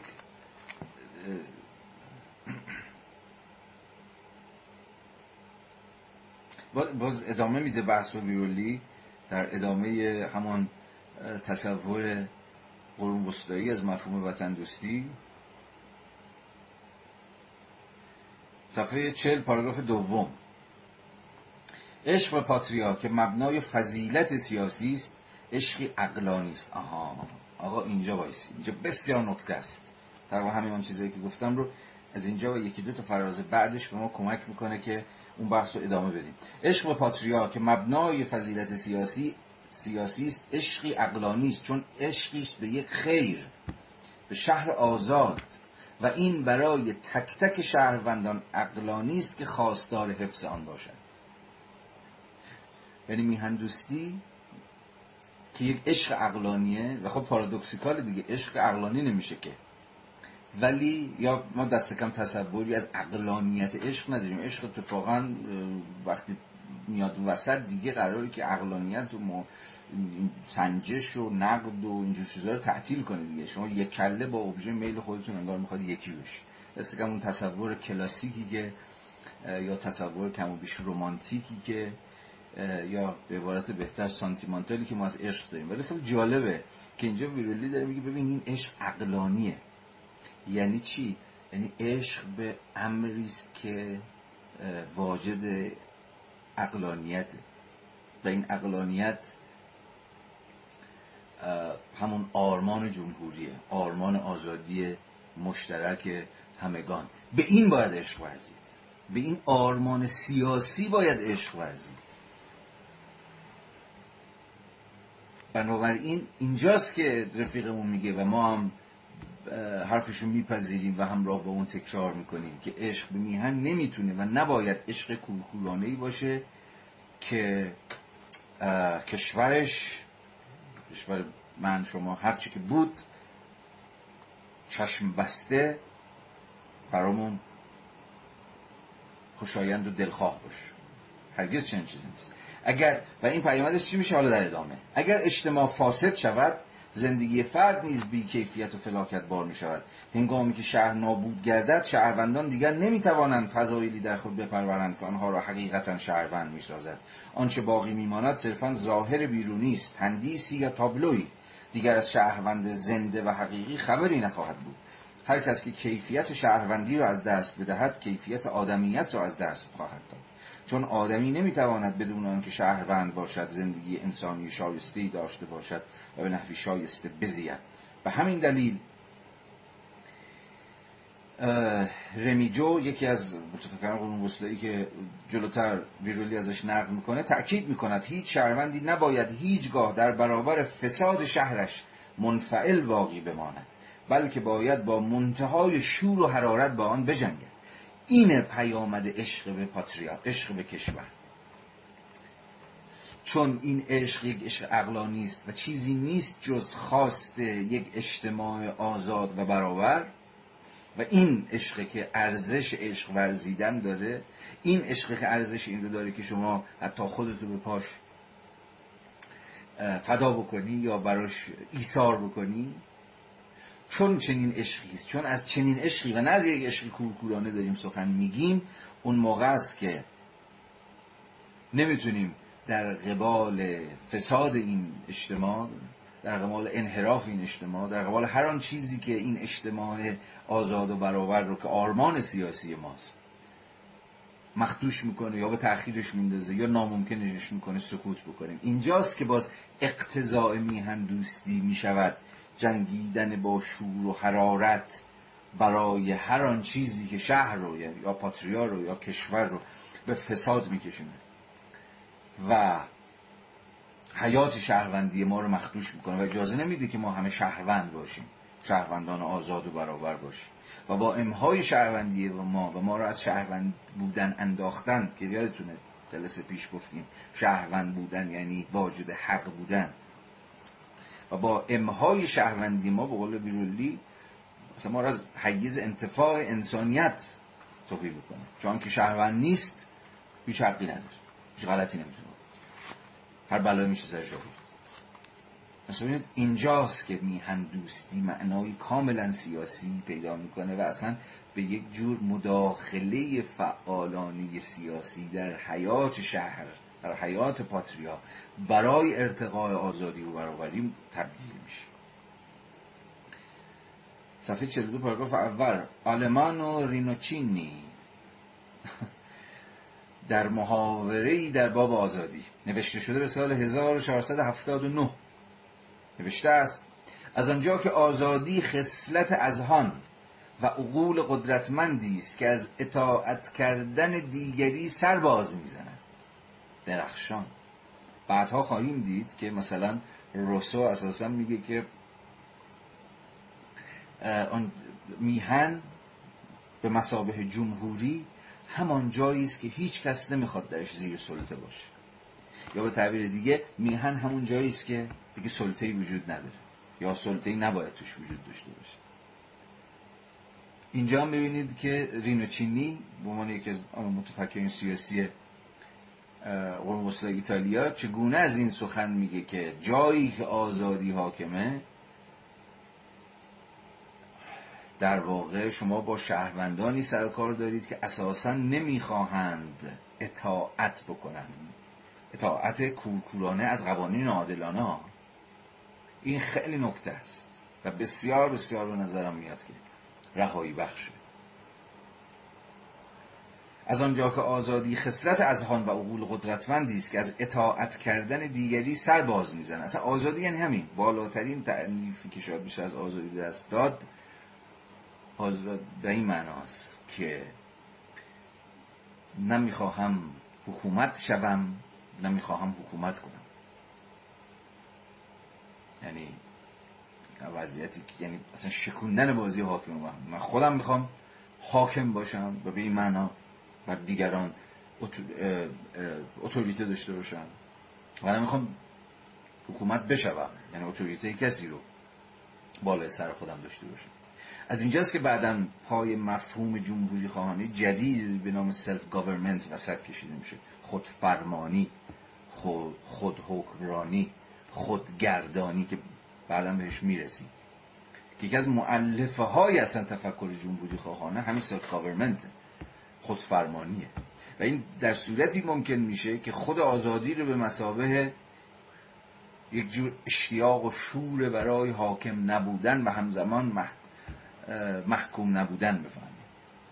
جایی که نه حاکمی هست نه محکومی نه کسی اون بالاست و موضع فرادستانی داره حکم میده و یه عده‌ای تبعیت می‌کنن و نه پایین یه عده‌ای فرمان بردارن که هرچی بالاییه بگی میگن چشم.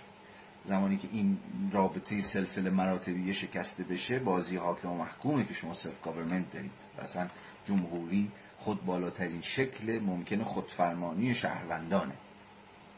خب اساسا با فهم متأخری که ما از ساختار نظام های سیاسیمون داریم که مبتنی بر دوگانه حاکم محکوم از زمین تا آسمون متفاوته دیگه نه؟ برها از آنجا که آزادی خصلت اذهان و عقول قدرتمندی است که از اطاعت کردن دیگری سر باز می‌زنند مگر آنکه و این گرهگاه اصلی تفکر سیاسیه. چون یکی از پرسش های تفکر سیاسی پرسش از اطاعت کردن دیگه پرسش از تابعیت پرسش از فرمان برداریه چرا من باید از فلانی فرمان ببرم؟ از قانون از حاکم از دولت. مبنای این تبعیت از کجاست؟ میگه که یکی از رساله های کلاسیک تفکر جمهوری خواهی قرون به شما میگه که از اطاعت کردن از اطاعت کردن دیگری سر باز می‌زنند. شهروندان آزاد. مگر آنکه فرمانهای او به حق عادلانه و مشروع و در خدمت هدفی سودمند باشند. این بسیار نکته مهمه و بعدا تمام بحثایی که حول مفهوم نافرمانی میاد وسط که بازم از قرون وسطا شروع میشه می‌رسه به جان لاک از جان لاک می‌رسه به متفکرین قرن 19 همی مثل هنری دیوید سورو و بقیه و بقیه که حالا گفتم بعد از خواندن این کتاب و اتمام بحث میهن دوستی اگر عمری بود می‌خوام با شما راجع به مفهوم نافرمانی سخن بگم. یکی از گرهگاهاش همینجاست. ما فرمان نمی‌بریم و اطاعت نمی کنیم مگر آنجا که فرمان به حق عادلانه و مشروع باشد فقط آن کس که دارای استقامت باشد قادر خواهد بود خودش را برای خیر جمهوری به خطر بیاندازد. یعنی چی برای خیر جمهوری به خطر بیاندازه؟ چرا باید به خطر بیاندازد یعنی دقیقا آن جایی که با فرمانهایی سر کار داره که نابحقن و ناعادلانن و نامشروعن. در چنان شرایطی است که اقتضای میهن دوستی آزادی خواهانه اتفاقا به قول آقا استقامته یا مفهومی که بعدا در نظریه سیاسی ضرب شد مستلزم نافرمانیه. و خود این معنایی نداره جز اینکه شما شهروندانی داشته باشید که حاضر باشن خودشون رو برای خیر جمهوری به خطر بیاندازن. یعنی مبارزه کنن با رویه های ناسوابی که جمهوری رو به فساد میکشونه. در مقابل فقدان استقامت. آها. و حضور فرصت طلبی نازل در نزد شهروندانی که پروای برخواستن و ایستادن در مقابل حاکم مستبد و طرفداران او را ندارند علل اصلی اسارت به بندگی شهر است. درخشان. باز ما در اینجا در قلب نظریه میهندوستی جمهوری خواهانه هستیم که نکوهش می‌کنه شهروندانی رو که در نهایت حالا به هر دلیلی در برابر حاکم مستبد و طرفدارانش که شهر رو به فساد کشوندند بر نخواستند و ایستادگی نکردند و اجازه دادن که شهر پاتریا کشور هرچی بر وفق چیزی غیر از عالی ترین خیر که همان آزادی و برابری همگان باشه اداره بشه. در ادامه در نظر اونیست های قرن پانزدهمی قطب مخالف فرد وطن دوستی که خدمتگزار آزادی مشترک است شهروند فاسدی است که صرفا به دنبال منافع خودش یا دست گروهش است. خب اینو که دیگه معرف حضور همون هست دیگه. البته اینجا کلا تنین اومانیست های قرن پانزدهمی ایتالیا اخلاقیه. شخص فاسدی که فقط به خودش فکر می‌کنه و به این معنا کامنولس رو کشور به مسابقه کامنولس رو کشور به مسابقه یک مشترک المنافع به نفع خیر شخصی خودش تکه پاره می‌کنه. فقط در واقع بحث اومانیست ایتالیایی به یه معنای اخلاقی نکوهش شهروندان فاسدی که خیر شخصی و خصوصی خودشون رو به خیر مشترک ترجیح میدن. از این سخن نمیگه که خب چه سازوکارهای مولد این امهای کامن بلسن خب این وظیفه بعدها مثلا قرن هجدهم به بعد عموما به دوش چپ ها میفته دیگه که نشون چه سازوکارهایی مثلا حالا در اون سامانی مثل سامان کاپیتالیزم اساسا با شکافی که میاندازه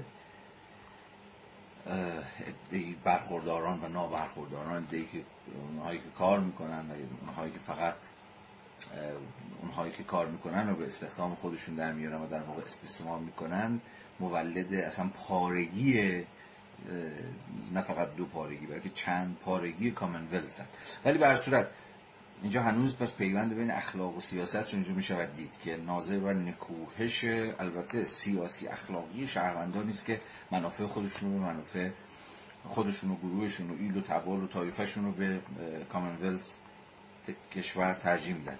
در جایی که دولت مردان از ارکان و نهادهای عمومی به عنوان دارایی شخصی خودشان استفاده می کنند شهروند خوب بیش از منافع شخصی یا فرقی خودش به خیر عمومی فکر می کند و نگران آن است.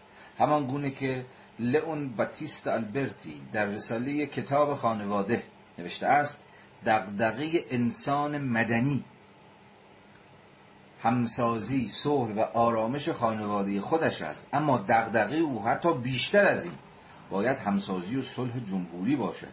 شهروند خردمند خود می‌داند که اگر شهروندان صرفا مراقب و نگران امور منزلشان باشند نظم و سامان شایسته نمی‌تواند حفظ کردن باز اینجا به دقیقه رسیدیم که اون فراخان جمهوری خواهانه فراروی از منافع شخصی خودش رو دوباره برمیگشه که اگر می‌خواید حیات شهر بماند پاتریا بماند این کشور برای همگان کشور باشد این مستلزم اینه که همپای زندگی خودتون و دوربریتون و فلان اینها به چیزی چون خیر مشترک هم بیاندیشید. و اینجاست که اساسا کامیونیتی اجتماع به مسابقه بودن با دیگری ممکن میشه. چون به نظرم در مهمترین پرسش نظریه جمهوری خواهی گفتم جمهوری خواهی نه مسابقه نظام سیاسی بلکه بیش از اون به مسابقه قسمی فرم با همزیستی مثلا فرمی که خود کامیونیتی رو ممکن می‌کنه همین پرسشه که چه چیزی کامیونیتی رو ممکن می‌کنه چه چیز جامعه اجتماع رو ممکن می‌کنه. اجتماعی که من همواره در اون با دیگران شریکم. یعنی چگونه همزیستی همزیستی بخردان است. که یک سوسیتاس یک جامعه که در این حال آزاد و برابره ممکن بشه. چگونه باید زندگی کنیم؟ یعنی چه فرم این زندگی ما باید پیدا بکنه که گشوده باشه به روی همگان و کسی رو بیرون نذاره و کسی رو ترد نکنه؟ این مستلزم چه اشکالی از با هم بودنه؟ چه اشکالی از همیاری و همکاری و همدلیه بدین ترتیب آلبرتی به جان پذیرا و نیوشایان اندرز کهنی است که ما را به جد تشویق می کند و این خب زندگی مرتبط بر فضیلت مدنی در یونان همین بود دیگه. در یونان و هم موقعش هم بخشی از جمهوری روم باستان بود. ما رو تشویق می‌کنه به زیستن بر وفق فضائل مدنی.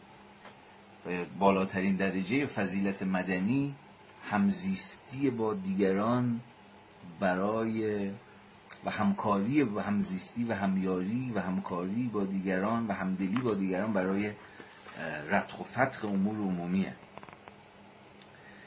نیوشایان اندرز کهنی است که ما را به جد تشویق می‌کند خودمان را وقت خدمت به جمهوری کنیم و نگذاریم که جمهوری به دست شهروندان و فرصت طلبی بیفتد که از قدرت برای فاسد کردن زندگی عمومی و زندگی خصوصی هر دو استفاده می‌کنند. ببینید چگونه میهندوستی تبدیل به یک نظریه سیاسی فعالانه میشه.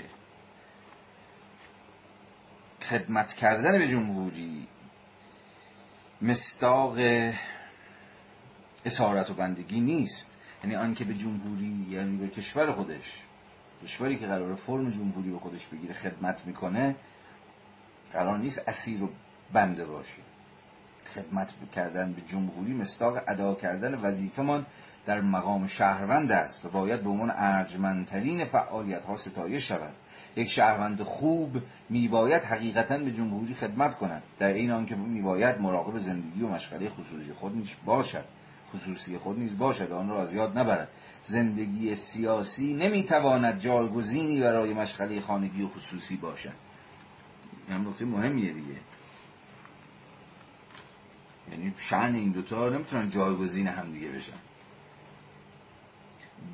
بلکه باید گفت آن زندگی یعنی زندگی سیاسی باری افسوده و علاهده است که برای محزوز شدن از آزادی شخصی باید آن رو به دوش کشید. چون اینجا داره ربط میدین دوتا رو به هم دیگه.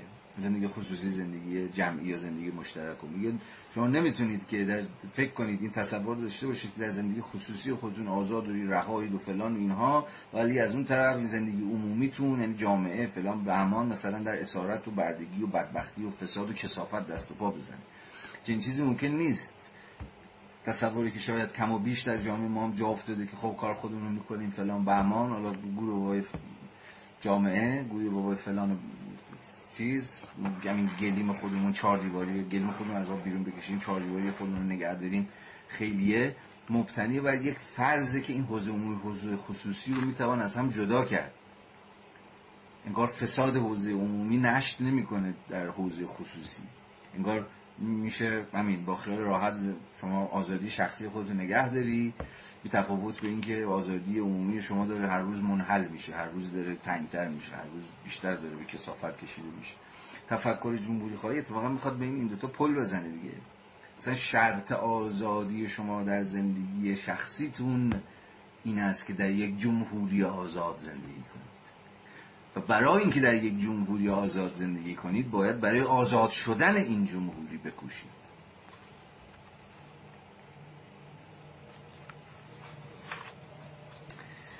خب در فراز پایانی در واقع در ده صفحه پایانی فصل یک ویرولی سراغ قهرمان اصلیش میره یعنی ماکیاولی.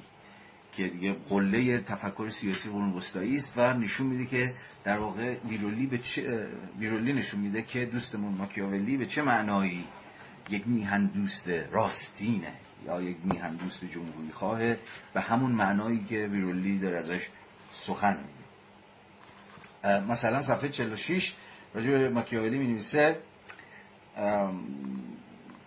ماکیاولی از همون ابتدای کار سیاسیش بیش از آن که مدافع و توجیهگری برای جمهوری فلورانس باشد جمهوری فلورانس که جمهوری های ایتالیای قرون وسطاست دیگه که ماکیاولی در قلمرو اون زندگی می‌کرد.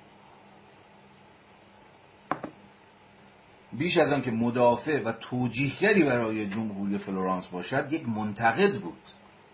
منتقد جمهوری فلورانس بود. نه بله قربان گو و فلان این حرف. اصلا کلا تصوراتی که از ماکیاولی و ماکیاولیسم و اینجور چیزا دارید بریزید دور. او ماکیاولی اصلا اسم ماکیاولی میاد مثلا یه کعی میزن. اوه اوه. ماکیاولی همونی گفته بود هر کثافتی لازمه مثلا برای اینکه قدرت حاکم بخواد قدرت خودش حفظ کنه باید بهش تن بده و اینها از این شامورتی بازیایی که تو نظر سیاسی هست و اساسا البته اون ایماژی که اون تصویری که به شکل عمومی از ماکیاولی ساخته شده متفکر شیطان صفتی که در واقع مولد جور شارلاتانیزم سیاسیه اینا رو بریزید دور اینا رو بریزید دور. حالا من نمی‌خوام در اینجا ماکیاولی درس بدم صلاحیتش هم ندارم اما فقط همین اندازه می‌تونم بهتون بگم که اون ایماژ جا افتاده رو ذهنتون رو ازش خلاص بکنید. ما اینجا با ماکیاولی دیگه ای سرکار داریم که به شدت جمهوری خواهه و به شدت تفکر سیاسی رادیکالی رو پیش می‌گذاره. حالا اینجا با فرازهایی از موازش آشنا میشیم. ماکیاولی از همان ابتدای کار سیاسیش بیش از آن که مدافع و توجیهگری برای جمهوری فلورانس باشد یک منتقد بود. او دلسپرده شهر بود. با همه قوایش و نیز با صداقتی خلل ناپذیر بدان خدمت می‌کرد. اما همزمان از ذکر بیعدالتی ها و بی ملاحظگی آن نیز فروگذار نمی‌کرد. همان گونه که دشمنان سیاسیش خاطر نشان کرده بودند او حتی در نکوهیدن خطاهای فلورانس از خود اشتیاق نشان می‌داد. ماکیاولی خود قبول داشت. راست است که من در اینجا نیز مثل بسیار چیزهای دیگر قطب مخالف عقاید شهروندان فلورانسی هستم. در عشق او به میهن نشانی از کوتهبینی و تفاخر مدنی نیست.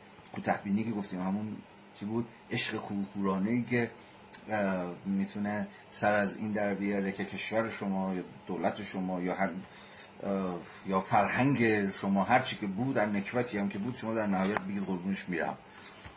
و تفاخر مدنی هم که باز دیدیم نتیجه این بود که شما یه ویژگی تصادفی رو که من ایرانی شدم شما فلانی شدید خود این یه ویژگی تصادفی رو بر بکشید به موضوعی که میشه بهش افتخار کرد و حتی از اون بالاتر شما باش کرد در تو سر دیگران.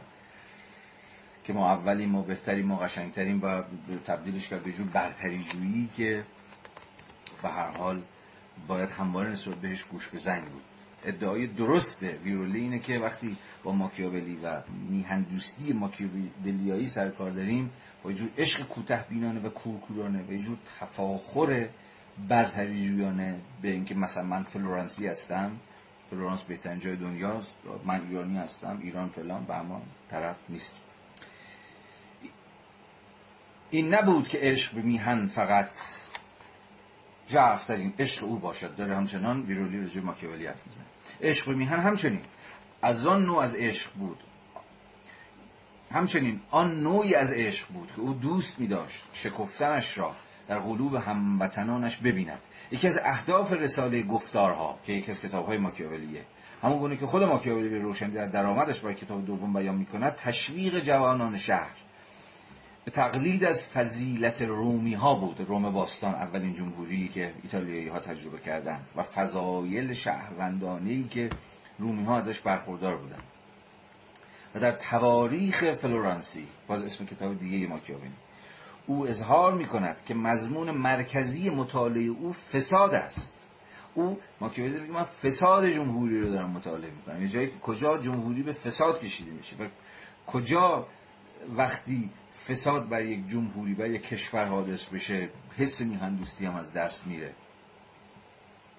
و وظیفه شهروندان برای اجتناب از آلوده شدن کشورشون به فساد و خودکامگی چیست؟ او اظهار می‌کند که مضمون مرکزی مطالعه او فساد است و هدف او توضیح این مطلب است که نبود فضیلت موجب از دست رفتن آزادی و انحطاط فلورانس شده است. و هنگامی که او از ویرتو به معنی هنر فضیلت ارزه هم نوشته اینجا مترجم ها تبخور کاربلدی همه اینها رو می‌توان برای ویرتو ترجمه کرد. و هنگامی که از ویرتو سخن می‌گوید مراد او میهندوستی است. یعنی ویرتو در معنای جمهوری خواهانه عشق به آزادی مشترک که آدمها را بخشنده می‌سازد آنان آنها را قادر دیدن منافع خاص و خصوصی خود به مسابه بخشی از غیر مشترک می کند و آماده و مشتاق جنگیدن. جنگی پرشور و حرارت برای جمهوریشان. این اصاره میهندوستی جمهوری خواهان است. جنگیدنی پرشور و حرارت برای اینکه کشور کشور بشه جمهوری جمهوری بشه آزادی محقق بشه.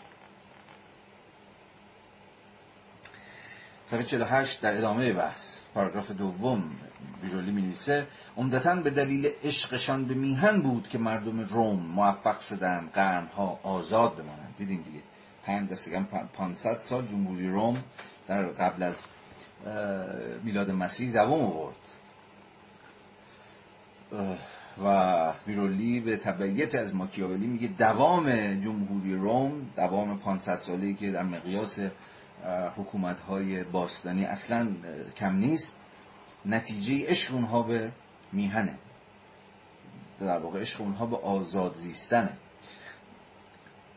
قوانین خوب بسیار در حمایت از آزادی عمومی که در زیل جمهوری تصویب شدن باز داره رومی یا ماکیاولی داره رومی میگه اصلا دلیل اینکه این جمهوری موند بود که عشق این مردم به آزادی بود و عشق اونها به آزادی بود که قوانین خوبی تصویب بکنن که بتونه آزادیشون رو تضمین کنه. آزادیشون رو تثبیت کنه.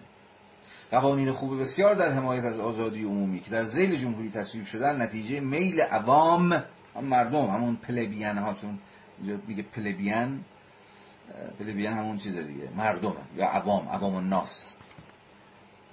نتیجه میل مردم عوام الناس به تن ندادن به ظلم و سرکوب بود. و نیز ارادهشان به مقاومت در برابر گستاخی و حرمت شکنی اشراف. برابر تاکید ماکیاولی خیر مشترک همون کامنولث یا همون کشور که مردم عهد باستان روم قبل از میلاد آنقدر ژرف سرسپرده آن بودند آزادی فردی آنها برای جستجوی علایق خودشان بود. بدون آنکه چیزی یا کسی صد راهشان شود یا قدرتمندان و مردان متفرعن به حقوقشان تعرض کنند. شهروندان فضیلتمندی که ماکیاولی در گفتارها سخت آنان را می ستاید و بلند می دارد خدمتگزار خیر مشترک آزادی و قوانین شهر هستند. چون نیک می‌دانند که خیر مشترک همان علاقه فردی هر یک از آهاد مردم است.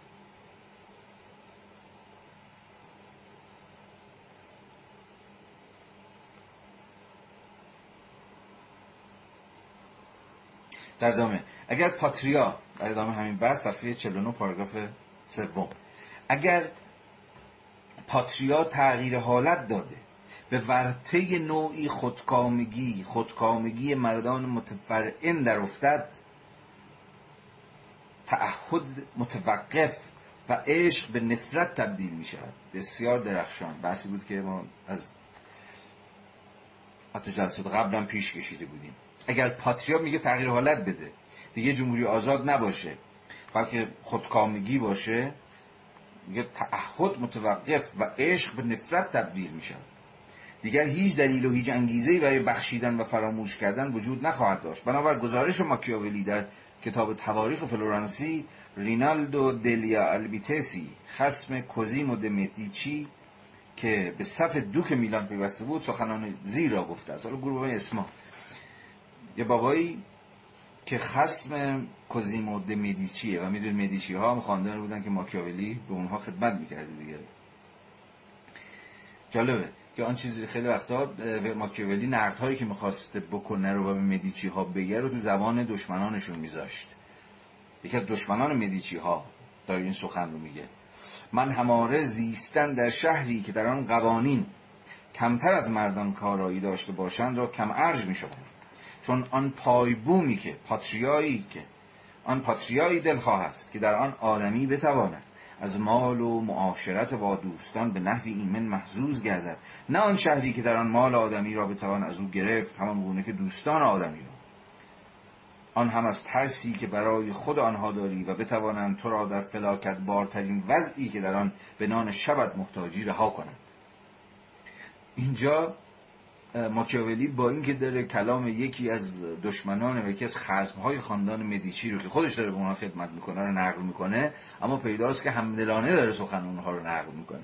آنجایی که خود اون بابا رینالدو دلیا البیتسی داره از این سخن میگه که دلبسته زیستن در پاتریایی نیست که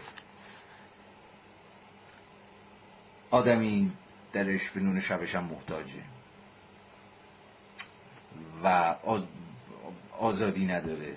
دوستانش رو از دورورش راندند و غیره و غیره یعنی تبدیل شده به یک پاتریای خودکامه و ناکارآمد و فاسد. صفحه پنجه پاراگراف دو. باز در ادامه. در نظر ماکیاولی عشق به میهن.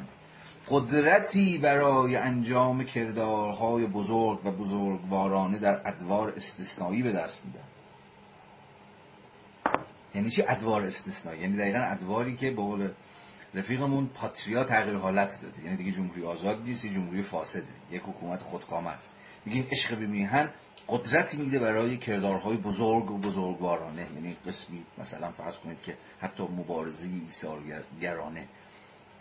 قسمی فعالیت پرشور. در این ادوار استثنایی. اگه اون عشق باشه اون عشق شما رو وامی دارد که چنان که دیدیم. برای آزادی این کشور بکوشید. اما همین عشق مهد عادات ویژه مدنیت در شرایط عادی نیز هست. یعنی شرایط استثنایی جایی که شما کشور رو آزاد بکنید و برای آزادیش بجنگید و, و بکوشید. و در وضعیت عادی یعنی وضعیتی که کشور هم به راستی یک جمهوری آزاده میهندوستی میگه چی؟ مولد عادات ویژه مدنیته. یعنی باز از شما میطلبه که در امور شهر مداخله بکنید و مراقب امور شهر باشید مراقب آزادی هاش باشید. قوانین خوبی وضع بکنید که زامن عدالت باشه. قوانین خوبی وضع بکنید که اجازه سوء استفاده و خودکامگی به قدرتمندان نده. قوانین خوبی وضع بکنید که زامن برابری باشه و غیره و غیره. این عشق جان را قدرت میبخشد و به آن نظم و اندازه صحیح می‌دهد که هر جمهوری خوبی بدان نیازمند است. یعنی یک جمهوری یک کامیونیتی راستین اگر قرار باشه بپاید نیازمند این افکشن هاست نیازمند این عواطفه. مردمانش باید این کامیونیتی رو دوست داشته باشن براش بکوشن براش مبارزه کنن. به عنوان نمونه از یک جمع شهروندان فضیلتمند او به مردم ماکیاولی همچنان. او به مردم روم اشاره می کند که بر ضد آریستوکرات های جوان قیام کردند. آریستوکرات های جوانی که هیچ حرمتی برای هیچ گونه مدنیتی قائل نبودند. یعنی ماکیاولی چقدر اتفاقا در کتاب هم گفتارهای خودش و تواریخ فلورانسی اتفاقا به مردمی اشاره می‌کنه. خیلی وقتا به پلبیان ها یعنی مرد عوام الناس مردم عادی. که برای دفاع از جمهوری خودشون علیه آریستوکرات ها اشراف و بالا دست هایی که به قول خودش هیچ حرمتی برای هیچ گونه مدنیتی قائل نبودن قیام می‌کنن. اصلا جای در فرازه های آغازین حتی کتاب گفتارها خود این نبرد پاتریسیان ها و پلیبیان ها رو مقوم آزادی می‌دونه اشراف و مردم. مثلا اینکه همواره بین اینها یه جور تعارض وجود داشت باعث می‌شد که آزادی باقی بمونه. چون هیچ کدوم از اینها نمی‌تونست که دیگری رو به تمامی بیخیال بشه و منحل بکنه. اشرافی که کاملا مردم رو زیر سیطره داشته باشن و حکومت خودکامه خودشون رو بسازن و مردمی که اونها هم به تمامی قدرتمندان از پیش رو بردارن و حالا زن او یه جور حکومت پوپولیستی مستقر بکنه. همواره یه تعادلی بین این دو طبقه در جمهوری روم باستان برقرار بود. این کلام ماکیاولی. و نیز به شهروندان جمهوری آزاد آلمان که از نجیب زاده ها متنفر بودند چون این نجبا با حیات مدنی خصومت داشتند. در ادامه داستان کوریولانوس رو میگه سردار معروف رومی که شاید در واقع درامای شکسپیری رو رجبش خونده باشید که شکسپیر در همین درام کوریولانوس دقیقا همین تجربه رو نقل می‌کنه. اگر می‌خواد یه تصویر دراماتیک و در این حال از حیث تاریخی کم و بیش معتبر یا بذارید اینجوری بگم کم و بیش به فکت تاریخی نزدیک اما در این حال دراماتیک. از تجربه جمهوری روم داشته باشید حتما کوریولانوس شکسپیر رو بخونید. بسیار از درخشان شکسپیر اینجا داره نشون میده این جمهوری روم رو که چگونه یک سردار نظامی فاتح همون کوریولانوس که جز نجباست جز آریستوکرات هاست یه جایی تصمیم می‌گیره که بزنه دهن پلبیان ها رو و مردم همون عوام الناس رو سرویس بکنه چون همیشه نگاه بالا به پایینی به اونها داره و قرار حالا کنسول هم بشه یعنی بشه عملا همه کاری پاتریا و چگونه پلبیان ها و تریبون هاشون تریبون های نماینده پلبیان ها دیگه عوام الناس چگونه دست در دست همدیگه کورولانوس رو که بخشی از طبقه نجباست سردار نظامی فاتح و انقریبه که کنسول بشه و همه کاری امور بشه رو زیر می‌کشن و حتی تبعیدش می‌کنن از کشور. و حالا بعدا سرنوشتی که پیدا می‌کنه.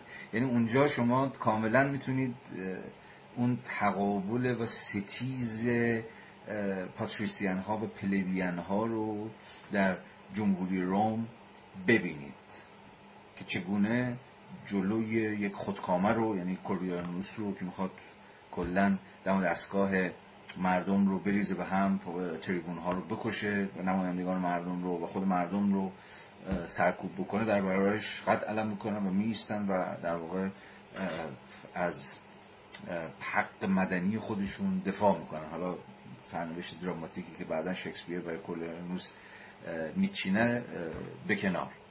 اما یکی از فرازهایی که خیلی واقعی می‌کنه تصور شما رو از جمهوری روم و تنشهایی که توشه و پیکارهایی که خود مردم درگیرش بشن برای دفاع از آزادی خودشون علیه قدرت گرفتن خودکامگان رو شما می‌تونید آنجا در درام کوریولانوس شکسپیر ببینید. در ادامه صفحه 52 هنگامی که جمهوری فاسد گشت و شهروندان دیگر فضیلتمند نبودند شهروندان نابکار توانستند قوانینی را تصویب کنند که برای پاسداری از آزادی مشترک طراحی نشده بودند بلکه هدف از طراحی آنها پیشرفت و قدرت خود آن افراد بود.